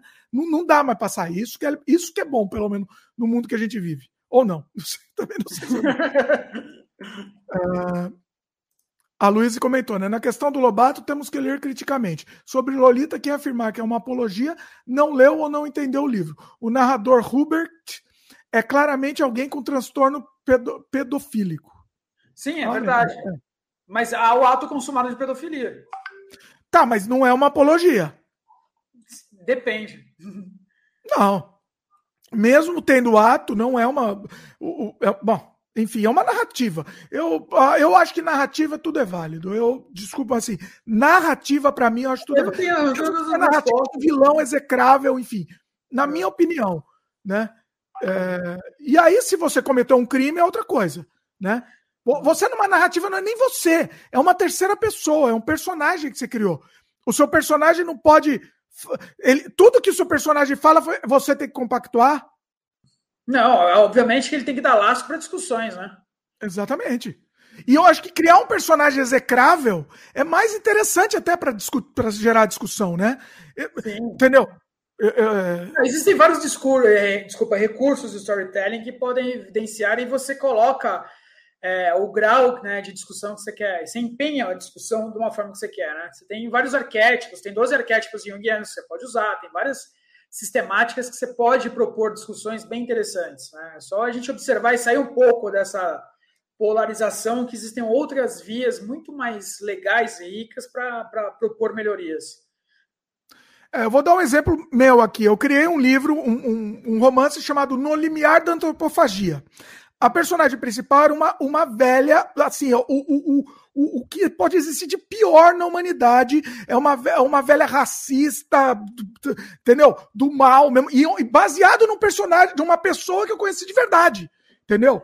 E, e e assim, e ela, ela é que move a história, entendeu? Eu tô fazendo apologia ao nas, no racismo, enfim. Eu, eu tô contando a história daquela personagem que eu é um, é uma personagem que eu odeio, entendeu? Eu odeio ela como pessoa, mas ela como personagem é um personagem fascinante, entendeu? Legal. Não, com certeza. O cinema se vale muito disso, né, cara? Você é. pega o, o, crime e castigo, né? A senhora que é dona do, do da pensão lá, que o Raskolnikov dá uma machadada nela depois, ela é exatamente assim, cara. Exatamente assim. Ó, é. Eu vi aqui, tem uma questão que o, o Vitor fala que é o que, ao meu ver, a, o que fomenta a luta de classes não são os comunistas. A luta de classes sempre existiu na história. Não acho que os comunistas tenham tanta força. Eu acho que os comunistas profissionalizaram a luta de classe. Eles deixaram isso de uma forma que eles pudessem obter alguma vantagem com isso. Essa é a minha implicância. O que me consta, nenhum dos comandantes da, da, do comunismo passavam fome ou lutavam, eles não eram iguais ao resto. Né? Não era. Você pega Lenin, não era assim, sabe? Não, não, tem como, sabe? Eu acho que eles profissionalizaram a luta de classe, eles enxergaram é, oportunidades ali muito interessantes. Por isso que é, eu acho que não é um sistema que não funciona. A Luísa falou aqui: Nabokov descreveu o ato. Estou totalmente com o Dimitri. Legal, Aí, ótimo. Cuidado com a mão. Uh, chegou o Yuri Franco, também é membro aqui do canal. Fala aí, Yuri, meu querido. O... Peraí que... Pulamos aqui, teve tinha uns comentários interessantes. Acho que, peraí. É, o Vitor tinha comentado antes, né? A democracia não é simplesmente a vontade da maioria. A ideia é que todos que a defendem sejam representados. É a mesma. É, eu não entendi também. Para mim é a vontade da maioria, não é? Sim. Se eu elejo alguém para me representar e todo mundo faz isso, então é a vontade da maioria. A maioria elegeu aquela, aquela pessoa. É. Sim. Se alguém tem uma procuração para decidir por mim e todo mundo faz isso, então é a maioria. É, se a gente está dando a procuração para ele. É, exatamente. A Luísa comentou: nazismo é extermínio do outro por uma pro... suposta superioridade racial. Também, for... também. Também. Não é, não é só isso, não é só isso mesmo que fosse escolhido pela maioria das pessoas, como foi na Alemanha entre 33, 33 e 45, não deveria ser implementado. E, como é, e aí, como é que faz? Quem vai não implementar, né? É, como, é, como é que faz? Eu, não, eu concordo que não deveria, mas como é que a gente faz isso? Pois é. Se num país, na China, tenho certeza que muitos não concordam lá com a, com a ditadura lá na China. Eles vão fazer o quê? Pois é. No dia seguinte estão mortos, né? Vai ter o que. Corajosão lá do, o corajosão lá que estava na frente do, do, do tanque, lá da paz celestial. Tô falando corajosão não pejorativamente, assim, né? Ele, hum. é, entendeu? O que aconteceu? No dia seguinte ele estava morto. Pois é. Dia seguinte, não, não sei quando. É, foi, é, foi, foi, preso e tudo mais. Não, foi morto rap, rapidamente, assim. Você vai fazer o quê? Executado, é. Não, não tem que fazer Bom, assim, eu concordo. Mas nesse caso não tem muito o que fazer. Pois é. é Daniel, é, já estamos grande aqui, mas eu quero ter mais umas perguntas que eu quero te, te fazer aqui. Vamos lá, é, Você acha que hoje em dia está tendo muito espaço e repercussão para idiotas? No caso do Monark, por exemplo, e toda a repercussão que deu, obviamente que a repercussão pelo espaço que ele tinha, pelo tamanho que ele tinha do, do canal dele, enfim, é, é, é justificado, mas não estamos tendo muito espaço para repercutir idiota no mundo? Concordo número, gênero e grau é, é, um, é um dos efeitos da democracia. A democracia tem, tem por, por, por base da, é, da direito igualitário para todo mundo. Porém as pessoas não, então, não estão entendendo esse grau de responsabilidade e estão cometendo atos como o que o monarca fez, como ele causou. Então elas começam do outro lado a responder juridicamente sobre isso e, e acontece, vão acontecer sanções econômicas. O monarca sofreu uma sanção econômica por um desalinhamento do, do argumento dele com, com, com, vamos dizer assim, com a ideologia dos seus patrocinadores. E tudo é uma relação de causa e efeito, causa e consequência. Você pode falar, beleza, é livre, entendeu? Você pode montar seu podcast e falar o que você bem entender. Você vai arcar com isso. Na mesma visibilidade para o acerto, o que eu acho que é interessante tem a visibilidade para o erro. E a visibilidade para o erro faz com que as pessoas fiquem mais próximas de arcarem com seus erros, né? O Kim Kataguiri estava lá também, falou coisas também, sabe? E é uma, ele é um representante eleito, né? Aquilo lá, olha, aquilo lá também. E, e ele sim tem poder na mão, né? Ele, Exato. E ele, ele falou que, a, que então é uma perseguição política que ele está sofrendo, sabe? O que ele quis fazer é contextualizar o nazismo para ele poder rebater, sabe? Não, é... desculpa, não. Não tem contextualização. O nazismo não tem contextualização. Não, ele não tem que ter voz assim mínima possível, não tem que ter vazão, não tem que passar absolutamente nenhuma tolerância, absolutamente nenhuma tolerância com o nazismo. Nenhuma, absolutamente nenhuma. Sabe? Então, é. nem, nem para provar um próprio ponto, que acho que o Kim quis, quis, quis se valer do mesmo mecanismo do, do, do, do outro cara, do Monark, para provar um ponto dele, entendeu? Ah, vamos deixar, vamos deixar os idiotas aparecerem para a gente mapear quem são os idiotas, a gente pode bater neles, mas eles têm que aparecer. Não. Ao mesmo tempo que as pessoas podem bater, outras pessoas podem se espelhar, né? Ué, exemplo? Exemplo tá aí, tá eleito aí o exemplo do, do, do palhaço que era mostrado como um palhaço engraçadinho e o que vê o que aconteceu. Era um Exato. palhaço ridículo, bizarro, que a, a, televisão mostrava como um show de horror, um show ridículo. Olha que ridículo esse cara. E é o que aconteceu. Pois é, estamos é aí. Exatamente esse efeito, exatamente esse efeito. O Yuri Franco comentou aqui: muito se fala em democracia, mas são várias as democracias do mundo, no mundo. É, qual o melhor modelo estatal para vocês? Canadá, França, Chile, democraticamente, o Kim tem imunidade parlamentar? Sim, tem, tem imunidade, sim, isso é verdade. Qual é o melhor regime estatal? Para mim, Hã? nenhum. Ele, qual era a pergunta anterior? Ele perguntou qual é o melhor modelo estatal? Canadá, França, Chile? Assim, é difícil dizer qual é o modelo estatal. O Chile é muito recente, né? O Canadá, o Trudeau está tá, tá enfrentando algumas coisas é, que não são é, habituês dele, né? A França sempre foi uma, uma, uma, contradição de diversos pontos, né? Então, acho que assim, é, não tem um, um modelo só. Porque cada regime democrático vai sofrer a influência da cultura que ele está sendo inserido. E a cultura vai ditar como aquilo deve ser regido. Né? Então, eu acho que não existe é, falar qual é o melhor. Eu posso falar que é o francês, mas para o Brasil não seria o melhor, entendeu? Não há isso, porque as, as, é, não tem como a gente avaliar esses parâmetros. Né? Agora, sobre regime estatal, eu não sei. Eu acho que, para mim, eu não, não, tenho como dizer, porque eu não vivi, conheço é, algum desses países, mas não, não, nunca tive no Canadá. Mas não sei qual é o melhor. Não existe um regime perfeito é, estatal. É, não, eu não consigo avaliar dessa forma, mas eu iria um pouco mais para o francês. Francês. Francês. Eu iria assim, não, não assim, tipo, tem que escolher, senão você vai morrer, eu iria para o francês. É. Assim, eu, eu puxo um pouco a sardinha aqui pro meu lado, aqui, porque eu acho que o do Canadá funciona bem. Tá? Uhum. Apesar de de não ser, ser perfeito, como nenhum, nenhum do, do, mundo, mas o Canadá eu, eu, eu uhum. acho que funciona bem. Eu tenho, eu tenho visto. Eu, não, eu, não, eu, nunca vivi assim, tenho, tenho boas referências daí e tudo mais.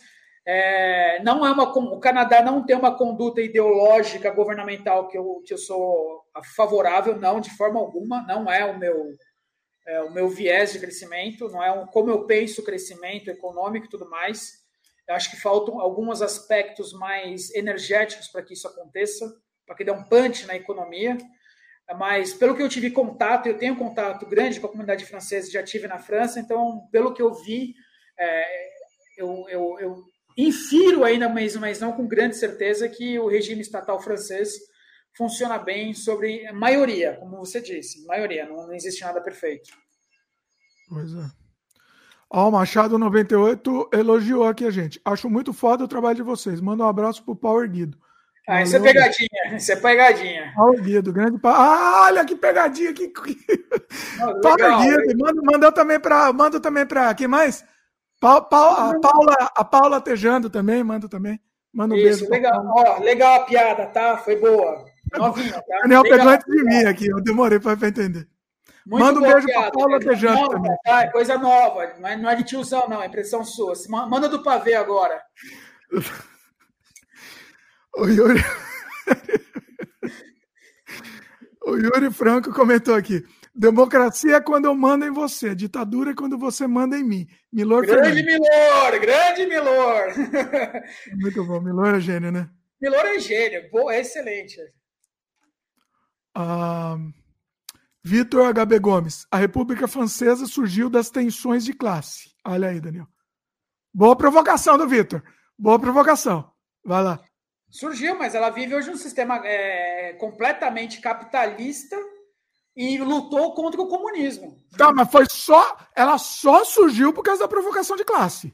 Não, a, Se não fosse, não teria surgido. Não é, não é só sobre a provocação de classe, tem a questão de direita e esquerda também, de Robespierre, Danton, que ficava ao, ao, lado do rei e tudo mais.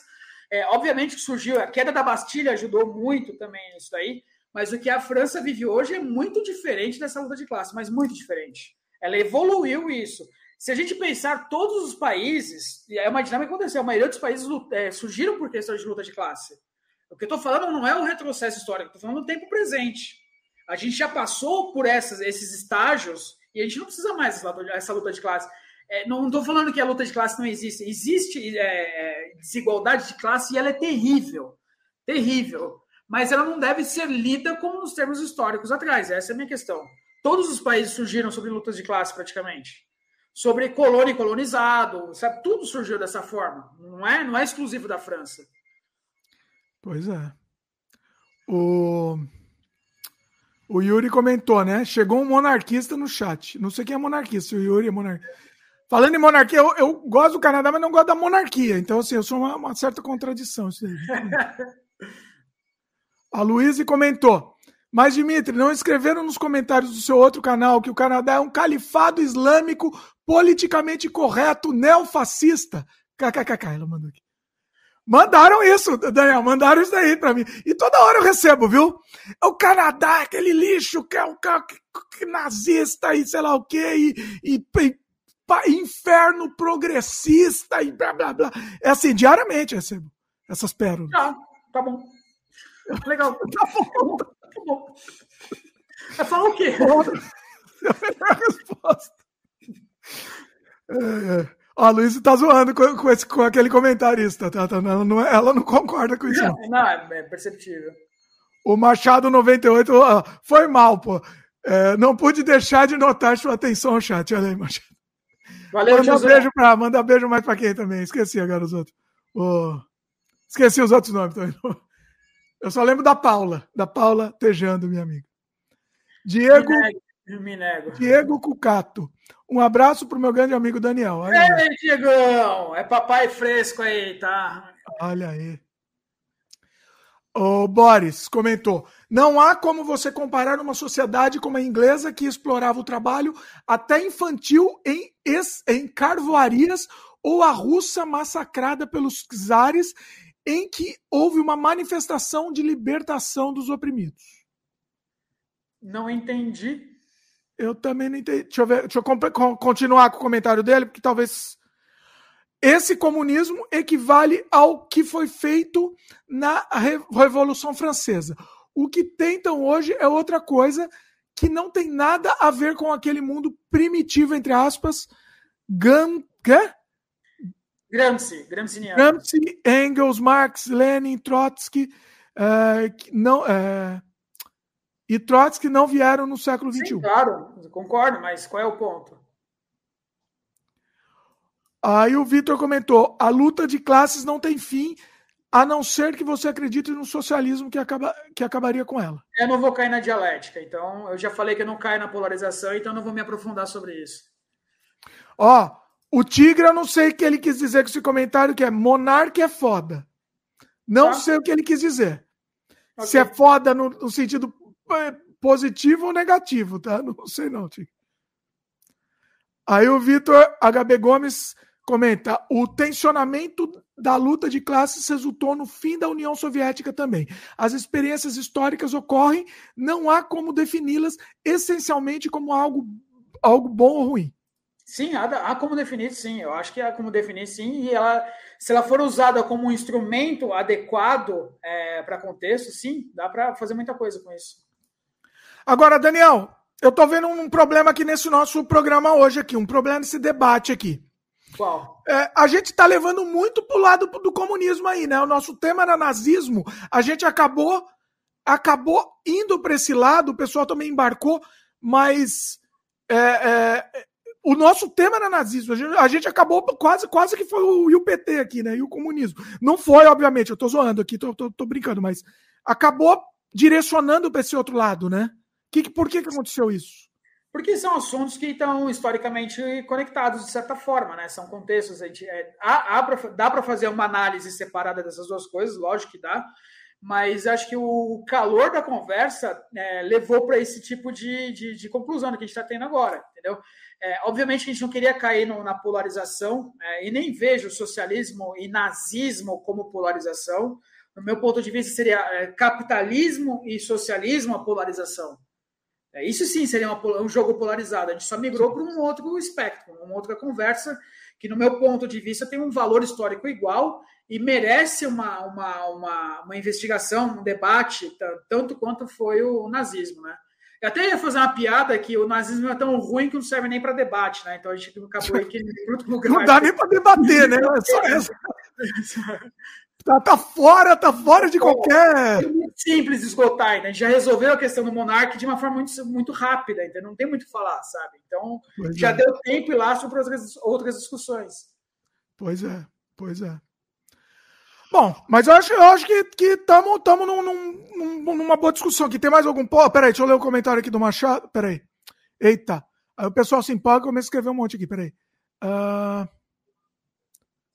Agora eu não lembro qual que é. Acho que o Yuri eu não, não li ainda. Luta de, cra... de classe. De classe é bom. De classe pode ser colocada em qualquer discurso, qualquer cultura. Existe luta de classe entre quem produz e quem não produz? É, é, se as pessoas forem na mesma classe, não tem luta de classe. A classe não é de quem produz e quem não produz, é distanciamento de, de, de aquisição econômica, de, de posição econômica. E nem todo mundo é produz e produtivo hoje. Por isso que a discussão é muito mais complexa. Entendeu? Se você colocar, se você assumir que quem produz é uma classe superior de quem é inferior de quem detém os meios de produção, e isso está numa situação desigual, de desequilíbrio, ok, é, tem, temos que falar sobre isso. Agora, fomentar a luta de classe pelo simples. É que as pessoas não estão entendendo o que eu estou querendo dizer. É o fomento pelo fomento gramsciano. É demonizar os dois lados porque eles são o que eles são, não respeitando a individualidade de cada um. Né? É desigualdade de classe sempre existiu, sempre vai existir, e é, é mal do mundo. Eu sou uma das principais pessoas que quer combater a luta de classe em si. Agora, o discurso e a capitalização ideológica em cima disso, eu sou contra. Isso eu sou contra. A manipulação ideológica em cima disso, que é o que Gramsci prega, é, utilizando bons instrumentos de Marx, isso eu sou completamente contra. Sabe? O comunismo, se fosse dar certo, ele daria muito mais certo, seria muito mais benéfico pela sua aplicação prática, se fosse seguido de uma certa forma, do que o seu campo ideológico. O campo ideológico do socialismo e do comunismo é uma lavagem cerebral, é de um dano ao individualismo de uma forma muito absurda. Você é obrigado a ser coletivo. Você é obrigado a ter ideias iguais a todo mundo. Você não tem chance de respiro. É isso que eu combato, entendeu? Essa lavagem cerebral da luta de classe e não a operacionalização da luta de classe em si. Agora, a lavagem cerebral que fomenta isso e que não traz os reais motivos de combate ou os reais instrumentos para que aquilo realmente acabe ou diminua, é, passa longe. O Machado 98 comentou aqui, cara, a luta de classe sempre vai existir em todos os sistemas econômicos. O socialismo é uma reação ao dis distanciamento de classes num país em crise. Caso contrário, ele não consegue se instalar. E aí ele complementa aqui, né? Das duas, uma, ou o distanciamento de classes tem que ser real para ele se instalar, ou ele tem que ser forçado por uma mídia grande. Eu discordo das duas opções. Discordo completamente. Não, precisa dessas. Existem outras formas de instalar o socialismo. Dentro de um regime democrático hoje, poderia ser instalado o socialismo se, se houvesse um plebiscito. É simples. Tem várias outras, outras formas. Eu vejo que não cabe em lugar nenhum outro socialismo, a não ser através de golpe. Que a própria, a própria rede de fomento socialista impetraria isso, tentaria instalar isso no país. Eu não vejo outra forma a não ser um golpe socialista. Tá? Mas de forma assim, de forma é, consciente, assim, há várias formas de você ter um, um comunismo instalado. A forma voluntária, não consciente, de forma voluntária. Se quiser, a vontade de um povo, instale-se. O que eu acho que é, um, é ilusório, é utópico. O Vitor HB Gomes comentou aqui, né? A gente falou de debater o, o, Paramos de falar do nazismo aqui. Ele falou: é como debater assassinato. Exatamente, cara. Sou a favor, sou a favor. é, não faz sentido, não faz sentido nenhum. Uh, o. Peraí, agora o pessoal. Agora esse, agora esse comentário da luta de classes aqui, o pessoal se, se empolgou aqui, né? Total. O Tigre, o Tigre comentou que a mídia é de esquerda. É, de novo, não vou cair nessa história de polarização. É muito, é muito simples, é muito. O tigre, lembrando que foi o Tigre que falou que o Monarca é foda. Não sei que o foda que sentido foi. É. é. Que Essa questão de que é de... Você gosta do Monarca ou não? Como é que é? O Tigre? É, responde não, tigre, aí. Tigre, comenta aí você gosta do Monarca. Uh, o Vitor comentou aqui: além de tentou, foi eleito e sofreu um golpe reacionário. Sim. O. Uma, ele foi, foi, um golpe é, cessado contra o golpe, então tá tudo certo. Pois é. Ó, o Tigre falou que ele gosta do Monark. Aí, ok, tigre. tá bom. É a vida. Né? Ó, pode gostar de mim que eu tenho a mesma voz do. Ó, infelizmente eu tenho a mesma voz linda do Monark. Essa voz linda que eu tenho é exatamente igual do Monark. Eu não devia ter falado isso, cara. Agora eu ficava me associando. Eu não tinha associado. Eu, ó, eu posso até ser idiota também, tá? Posso até ser idiota, mas pelo menos eu não sou nazista, só digo isso. então, o Yuri comentou aqui. É, qual é mais difícil, escalar uma montanha ou defender o nazismo? Ô, Daniel, falando nisso, temos que entrar nesse assunto aqui. Daqui a pouco a gente vai entrar. Eu estava eu tava, tava aqui na minha pauta que ia perguntar para o Daniel isso aqui. Mas Legal. daqui a pouco a gente entra aqui, para encerrar, quando for, for encerrar o programa aqui. É... Parece que, parece que escalar uma montanha está sendo mais difícil. Né? Então vamos entrar já, vai, já que o Yuri perguntou. Acho que o Yuri, o Yuri cutucou em cima disso mesmo. Tá vamos entrar é... nisso, Daniel, vai lá. De, subir, é, defender o nazismo. Primeiro contextualiza. É, eu estava me preparei durante dois anos para uma escalada do Aconcagua, né? É, que aconteceria agora no começo de fevereiro. E é um projeto de sete cumes, escalar os sete, as sete montanhas de cada, de cada continente. Infelizmente não deu, é, a gente teve condições meteorológicas péssimas, é, as, as piores condições dos últimos 40 anos. Morreu gente no cume da montanha, o parque fechou antes da hora, é, gente teve mão, é, dedos amputados, é, tinha uma série de coisas, de responsabilidades, o alto índice de Covid com a nova variante e tudo mais. Então, no meu ponto de vista, subir uma montanha é, é assim, eu estou preparado para, não que seja fácil, mas defender o nazismo é impossível, não tem. Não tem como, não tem como, sabe? Não tem, é, é impossível. Pois é, pois é, é complicado. O... Quando que você, você comentou aí, é, quando que você está pensando em ir? Não é que eu estou pensando, a nova data é 17 de novembro agora, na primeira janela, porque ele só funciona no final e começo do ano, de novembro até o comecinho de fevereiro, né? São as janelas de condições climáticas mais adequadas. É, aí com isso eu antecipei a subida por, do Everest, que ia ser em 2027 para 2026. Olha. Então deu uma mexida no calendário agora, deu uma otimizada. Caramba. Era para tá, era estar tá o é, é, agora Hoje, hoje que a gente tá gravando aqui, era para você estar tá lá, não? Era para estar tá lá. Eu, eu voltar, tá, e eu estar hoje exatamente na base 2. Olha. Quando que você ia voltar? Eu ia voltar no dia 20. Caramba, olha só. Exatamente. A gente tava até preparando um sem freio pro Daniel contar a experiência dele, né? É a vida, vai ficar na, na vai ficar para frente aí. Pois é. O Eita, ó, aqui o tigre, vamos lá, vai. o Tigre. Ele perguntou: Monarque é nazista? Vocês realmente acreditam nisso? Nazista... A gente passou duas horas e quinze falando sobre isso. Volta aí, Tigre, para ouvir. Mas, ah, mas essa foi aqui, ó. Nazista que fuma maconha. Também já foi falado sobre isso. Eu queria entender o que, o que tem a ver fumar maconha com ser ou não ser nazista. Na verdade, não tem muito a ver. A maconha é uma coisa, o nazismo é outra, né? É. Então, então, assim. É... A pergunta, a gente não sei se a gente, a gente respondeu, né? Que, que, a gente não acha que ele, efetivamente ele é nazista, né? Não, não é nazista. Ele utilizou um mecanismo nefasto para provar um ponto dele. O pior, da pior forma possível. Pois é. Machado 98 comentou: uma sociedade com IDH alto nunca vai querer instaurar o socialismo por meio de um plebiscito ou por conta própria. Ou é por meio de um golpe, ou é pelo combo de lavagem cerebral gram, gramsciana hum. é, mais crise. Gramsciana, né? Assim que fala? É gramsciana. Tá. Sim, pode ser. É, a gente teve alguns exemplos de, de pseudo-socialismo nos países nórdicos, né? Noruega e Dinamarca, principalmente na Noruega, né? De um assistencialismo um pouco mais é, arraigado, muito por conta dos fundos soberanos de petróleo, mas aumentaram-se o custo do, de vida, né? O Commonwealth, não é o Commonwealth, mas o, o custo de vida mesmo é, ficou tão, tão proibitivo que isso caiu por terra, entendeu? Eu ter que pagar pelo bem-estar do outro ficou caro para mim. Então. Ficou caro. Aqui, não está não tá mas aqui, aqui no Canadá é um pouco assim. Não é um pouco assim?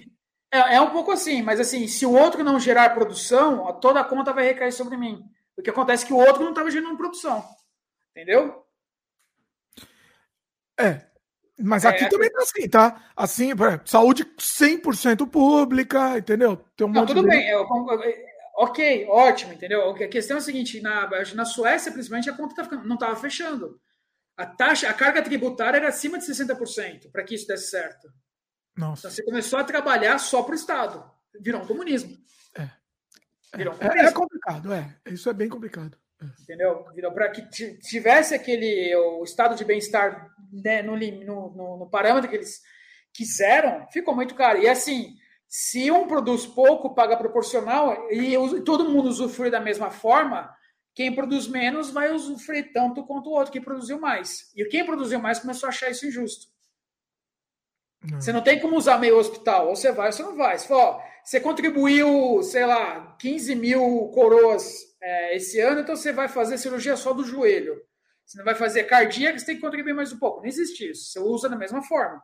É. E há um déficit, sempre. Não, as contas não fecham toda hora. Então, quando um usa, pode faltar para alguém. Esse faltar para alguém começou a incomodar na Suécia. É, um, é uma, uma sistemática é, assistencialista que é vinda do comunismo que não tem dado resultado. As pessoas estão achando a conta muito cara. O custo de vida insuportável na Suécia. Uma lata de Coca-Cola pode custar 35 reais. Nossa. E isso é 60% é imposto. É. é complicado. O Yuri comentou aqui.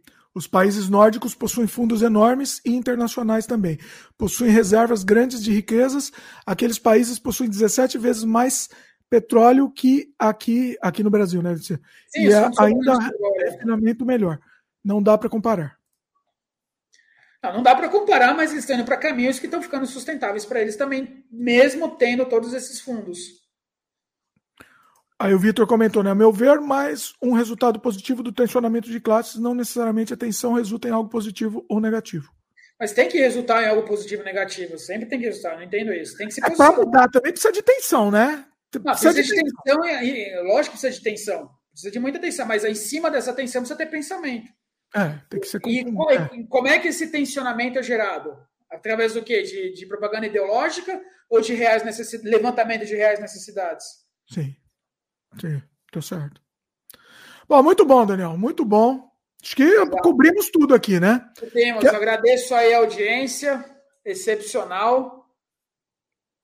Ficou grande. Hoje ficou grande aqui, mas eu acho que, é, que foi importante. Acho que é, ah, passamos bastante pontos importantes aqui. Uhum. O, a Luísa até comentou aqui. Chega de ler comentário aqui, pessoal. O último comentário da Luísa aqui para encerrar, hein? É, é, em Portugal, o Partido Socialista está avançando de maneira democrática. Eles ganharam no parlamento de maneira absoluta. a história vai falar para a gente o quanto isso vai custar para Portugal ou não. Portugal não tem meios de produção. Eu conheço, fui, eu conheço, tive muitas vezes em Portugal e a, a questão do, do, do, do, trabalho, do custo de vida, de, de, de, você ter a liberdade econômica é muito restrita em Portugal. É um dos piores países para você ter sucesso como empreendedor. É muito difícil ser empreendedor em Portugal. Então, boa hum. parte dos portugueses vivem no funcionalismo público. Tá? E dentro do funcionalismo público, óbvio que um sistema desse vai funcionar, porque você tem seus, sua procuração estatal garantida ali. Pois é. Ó, eu falei que era o último, mas eu vou, vou ler o do Casimiro, Ber, Casimiro Berdac aqui, porque eu acho que, que é interessante. O monarca já estava arriscando fazia tempo. Liberdade de expressão tem limite. Serve o alerta para outros podcasts. Caras perderam uma grana com isso. Pois é. Exato, exatamente. E, pois é, pois é. É, é, assim, e, e, vamos ter responsabilidade, né? Com o que a gente fala, né?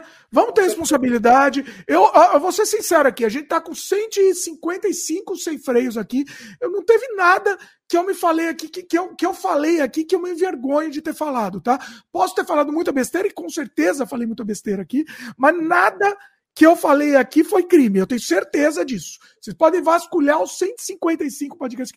Eu, eu, eu tenho, sei lá, eu tenho é, décadas e décadas de criação de conteúdo aqui, eu não tenho nada que eu fiz que eu me envergonhe, que eu tenha feito que tenha sido crime, entendeu? E, enfim, vamos, né? Vamos. Digo a mesma vamos... coisa. Digo, todos os, os, meios de comunicação que eu participei, que eu trabalhei, eu me orgulho de todos eles. Pois não tem é. nada que me desabone. Pois é. Ó, o Tigre falou que o Monarca é rebelde. Pô. É, é essa mentalidade, Tigre. É essa mentalidade que ele, que ele se alimenta. Esse é o problema. Entendeu? Rebelde é, uma coisa, é criminoso é outra. É, uma coisa é rebeldia, outra. Rebelde sou eu, rebelde é o Daniel, entendeu? Agora, cometer crime é, passou de todo qualquer limite de rebeldia aí, vamos dizer. Eu não vejo, eu vejo ele como é, muito longe da rebeldia em si, muito longe, não é rebelde, porque você ser rebelde você tem que se rebelar contra alguma coisa. O que ele, ele, ele, o que ele faz, ele joga semente de caos. Vamos jogar um caos lá para ver o que acontece? É, o ato de fumar maconha ao vivo num programa não é um ato de rebeldia. Nossa, né? A gente não teve os hippies, os flower power, não teve nunca, nunca ninguém fumou maconha pool. Nossa, que rebeldia, meu Deus. Primeiro, primeiro que, que, que raciocínio você vai ter num, num, num, numa mídia que precisa do seu raciocínio rápido, da sua, da sua, da sua, da sua inteligência, no momento que você fuma maconha. Você fuma maconha, você simplesmente está lá viajando no seu próprio mundo interior, entendeu? Que raciocínio que você vai ter disso? Qual, qual é a rebeldia é. disso? Primeiro, assim, eu acho que tristemente que precisa de maconha para pensar, né? Primeiro passo aí. Eu acho muito triste. Nada com, assim, eu, eu não, não vejo nenhuma serventia em maconha, não, não expande porcaria nenhuma, sabe? Te deixa lesado, altera a tua velocidade cerebral. Se isso é bom ou não te produz estado de bem-estar, legal, mas não existe absolutamente nada na face da Terra, nenhum estudo que comprove que maconha deixa as pessoas mais inteligentes, pelo contrário. Não, mas inteligente não. Mas ela, ela abre alguma, algumas portas da mente lá. Eu não estou defendendo de jeito nenhum, mas eu estou dizendo que ela abre algumas portas. Abre sim, Daniel, na questão. Na o LSD, sim, algumas drogas sintéticas, sim, maconha não. Maconha não tem nada, não nenhum estudo que comprove que abre uma porta de pensamento. O que ela faz é degeneração de neurônios. Ela promove. Não, queima neurônio, a gente sabe, isso sabe, isso é notório. Mas... Se queima neurônio, você vai pensar menos, é simples. É Não, mas, enfim, qualquer coisa que você use, que você vai usar e, e, vai precisar disso, inclusive, se você precisa de alguma coisa, já vai te fazer mal. Sim, é, é, é, a regra essa, para qualquer coisa, né, da vida. O Tigre tá ofendendo a gente, falou que a gente é um, uns NPC. Ok, beleza. Beijo no coração aí para você, Tigre. Somos NPCs aí. E nessa, nesse clima de NPC, encerramos o programa. O que é NPC? Eu não tenho nem ideia que seja NPC. Ah, não, o NPC que eu estou pensando é o non-playable non -playable character do, dos jogos lá, sabe? Quando você está andando no jogo, e aí tem. O, a não ser que seja, signifique outra coisa. O, eu não tenho o, nem o... ideia, o, é tigre, né? Porque eu não jogo videogame, cara. Tenho que trabalhar, então. Olha aí, já está ofendendo o videogame. Eu tenho que trabalhar, tenho que dar aula, tenho que estudar, não jogo videogame, então eu não discuto. Bravo, Daniel, deixa o Daniel bravo aí, Tigre. Eu não fico bravo, não. Eu não sou NPC, não, meu querido. Eu, NPC deixo para outros aí, não tô fora aí. Eu realmente na verdade, Na verdade, todas as outras pessoas são o meu NPC. Do mesmo jeito que todas as pessoas são um NPC do Daniel. É, é, é, eu tenho essa teoria aí da, da vida. Tudo que passa perto da gente são os nossos, os NPCs da nossa mente aqui. Mas enfim, você não vai entrar. Você falou, tá falado. Eu assim e, ó, não fumei nada, hein, Daniel? Não fumei nada aqui. é isso, pessoal. Bom, para encerrar, Daniel, faz mais um jabá aí, onde o pessoal te encontra. Daniel, underline Costa, underline oficial no Instagram. E minha empresa, Open Educação e Conhecimento, e meu livro, Inteligência Cultural para Profissionais Brasileiros na Amazon. Só colar aí, mandar mensagem que a gente conversa bastante. Obrigado aí pela audiência. Então, todos os contatos aqui estão aqui na descrição também, os contatos do Daniel. Daniel, e aquele negócio que a gente já estava fazendo, vamos, vamos ter que voltar, aquela é a nossa ideia lá, projeto lá. Com certeza, vamos sim. Que ia ser muito bom aqui, o pessoal ia, o pessoal ia gostar muito, sim. Esse é um negócio Não, a gente vai retomar, cara. Esse ano tá um pouquinho melhor, melhor as coisas. Tipo, tô viajando menos agora, né? Então vai dar para a gente fazer coisas legais aí, estão por vir. Vamos lá, sem spoiler aqui, não vamos contar pessoal, mas vocês vão gostar. É uma, é uma novidade aí que a gente tá pensando. Vai ser bem bacana. Avançou é isso? É isso aí, pessoal. Ah, eita, a Luiz, a Luiz sabia, conheço a Luiz. Pediu, acabaram as dicas de fim de live. Eu vou pedir pro Daniel então uma dica, vai. Dá uma dica aí, Daniel. Ou de livro, filme, é, vídeo, qualquer coisa que você quiser. Dá uma dica aí. Primeiro, pensem, pesquise sobre pensamento crítico. É, existem várias vertentes. É, é ensinar a pensar sobre como pensar. É, pensar é uma ciência, poucas pessoas utilizam a, o pensamento como ciência. É, um livro que eu uso bastante chama-se A Maneira de Sócrates, que é o pensamento socrático. Alguém falou sobre o pensamento socrático? Sim, eu uso bastante o pensamento socrático, abordagem socrática. É, sou um fã é, da Ayn Rand, é, sobretudo é, A Revolta de Atlas. É, não é um livro perfeito, antes que nem é de esquerda de direita, essa, eu não caio nessa bobagem, não é esse papel da discussão, mas há muito sobre a filosofia aplicada no dia a dia, o pragmatismo. Né? E acho que é isso, Dimitri, acho que são as principais dicas aí que a gente pode dar. Quem quiser mais informações, só entra lá no meu Instagram que eu estarei à disposição. Muito bom. Então, só complementando a dica que eu já dei no meio, mas agora eu vi um pouco mais de informação. O filme Um Testemunho para o Mundo é um filme exibido em 89 pela TV Cultura e está disponível completo, gratuitamente no YouTube. Vou deixar o link aqui no post. Acabei de descobrir isso daí. É, assistam. Quem quer entender o que é o nazismo, assista esse filme. Não é possível que você, que alguém defenda o nazismo depois de assistir esse filme. Então, assim, se você tem dúvida, se você não entende exatamente o que, que é, só assiste esse filme. Faz esse favor para você. É curtinho, tá? Uma hora. E assim, é, é, é, basicamente uma porrada. Você vai tomar uma porrada e, e que precisa ser tomada, tá? Para deixar o recado aqui. Toma essa porrada que você vai ser uma pessoa melhor. Tá? Você vai, você vai evoluir. Se você tem dúvida sobre isso, né? Sobre o nazismo, sobre o que, que é tal, é, é merece tomar essa, essa porrada aí para acordar para a vida aí.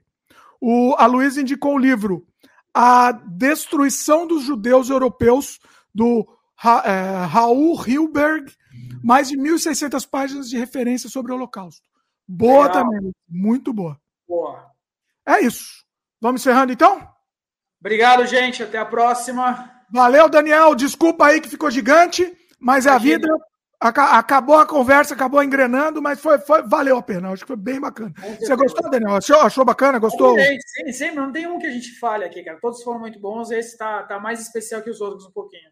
Muito bom. Pessoal, comenta aí o que vocês querem que o Daniel volte aqui no, no Sem Freio para falar também. Faz tempo que você não participa, hein, Daniel?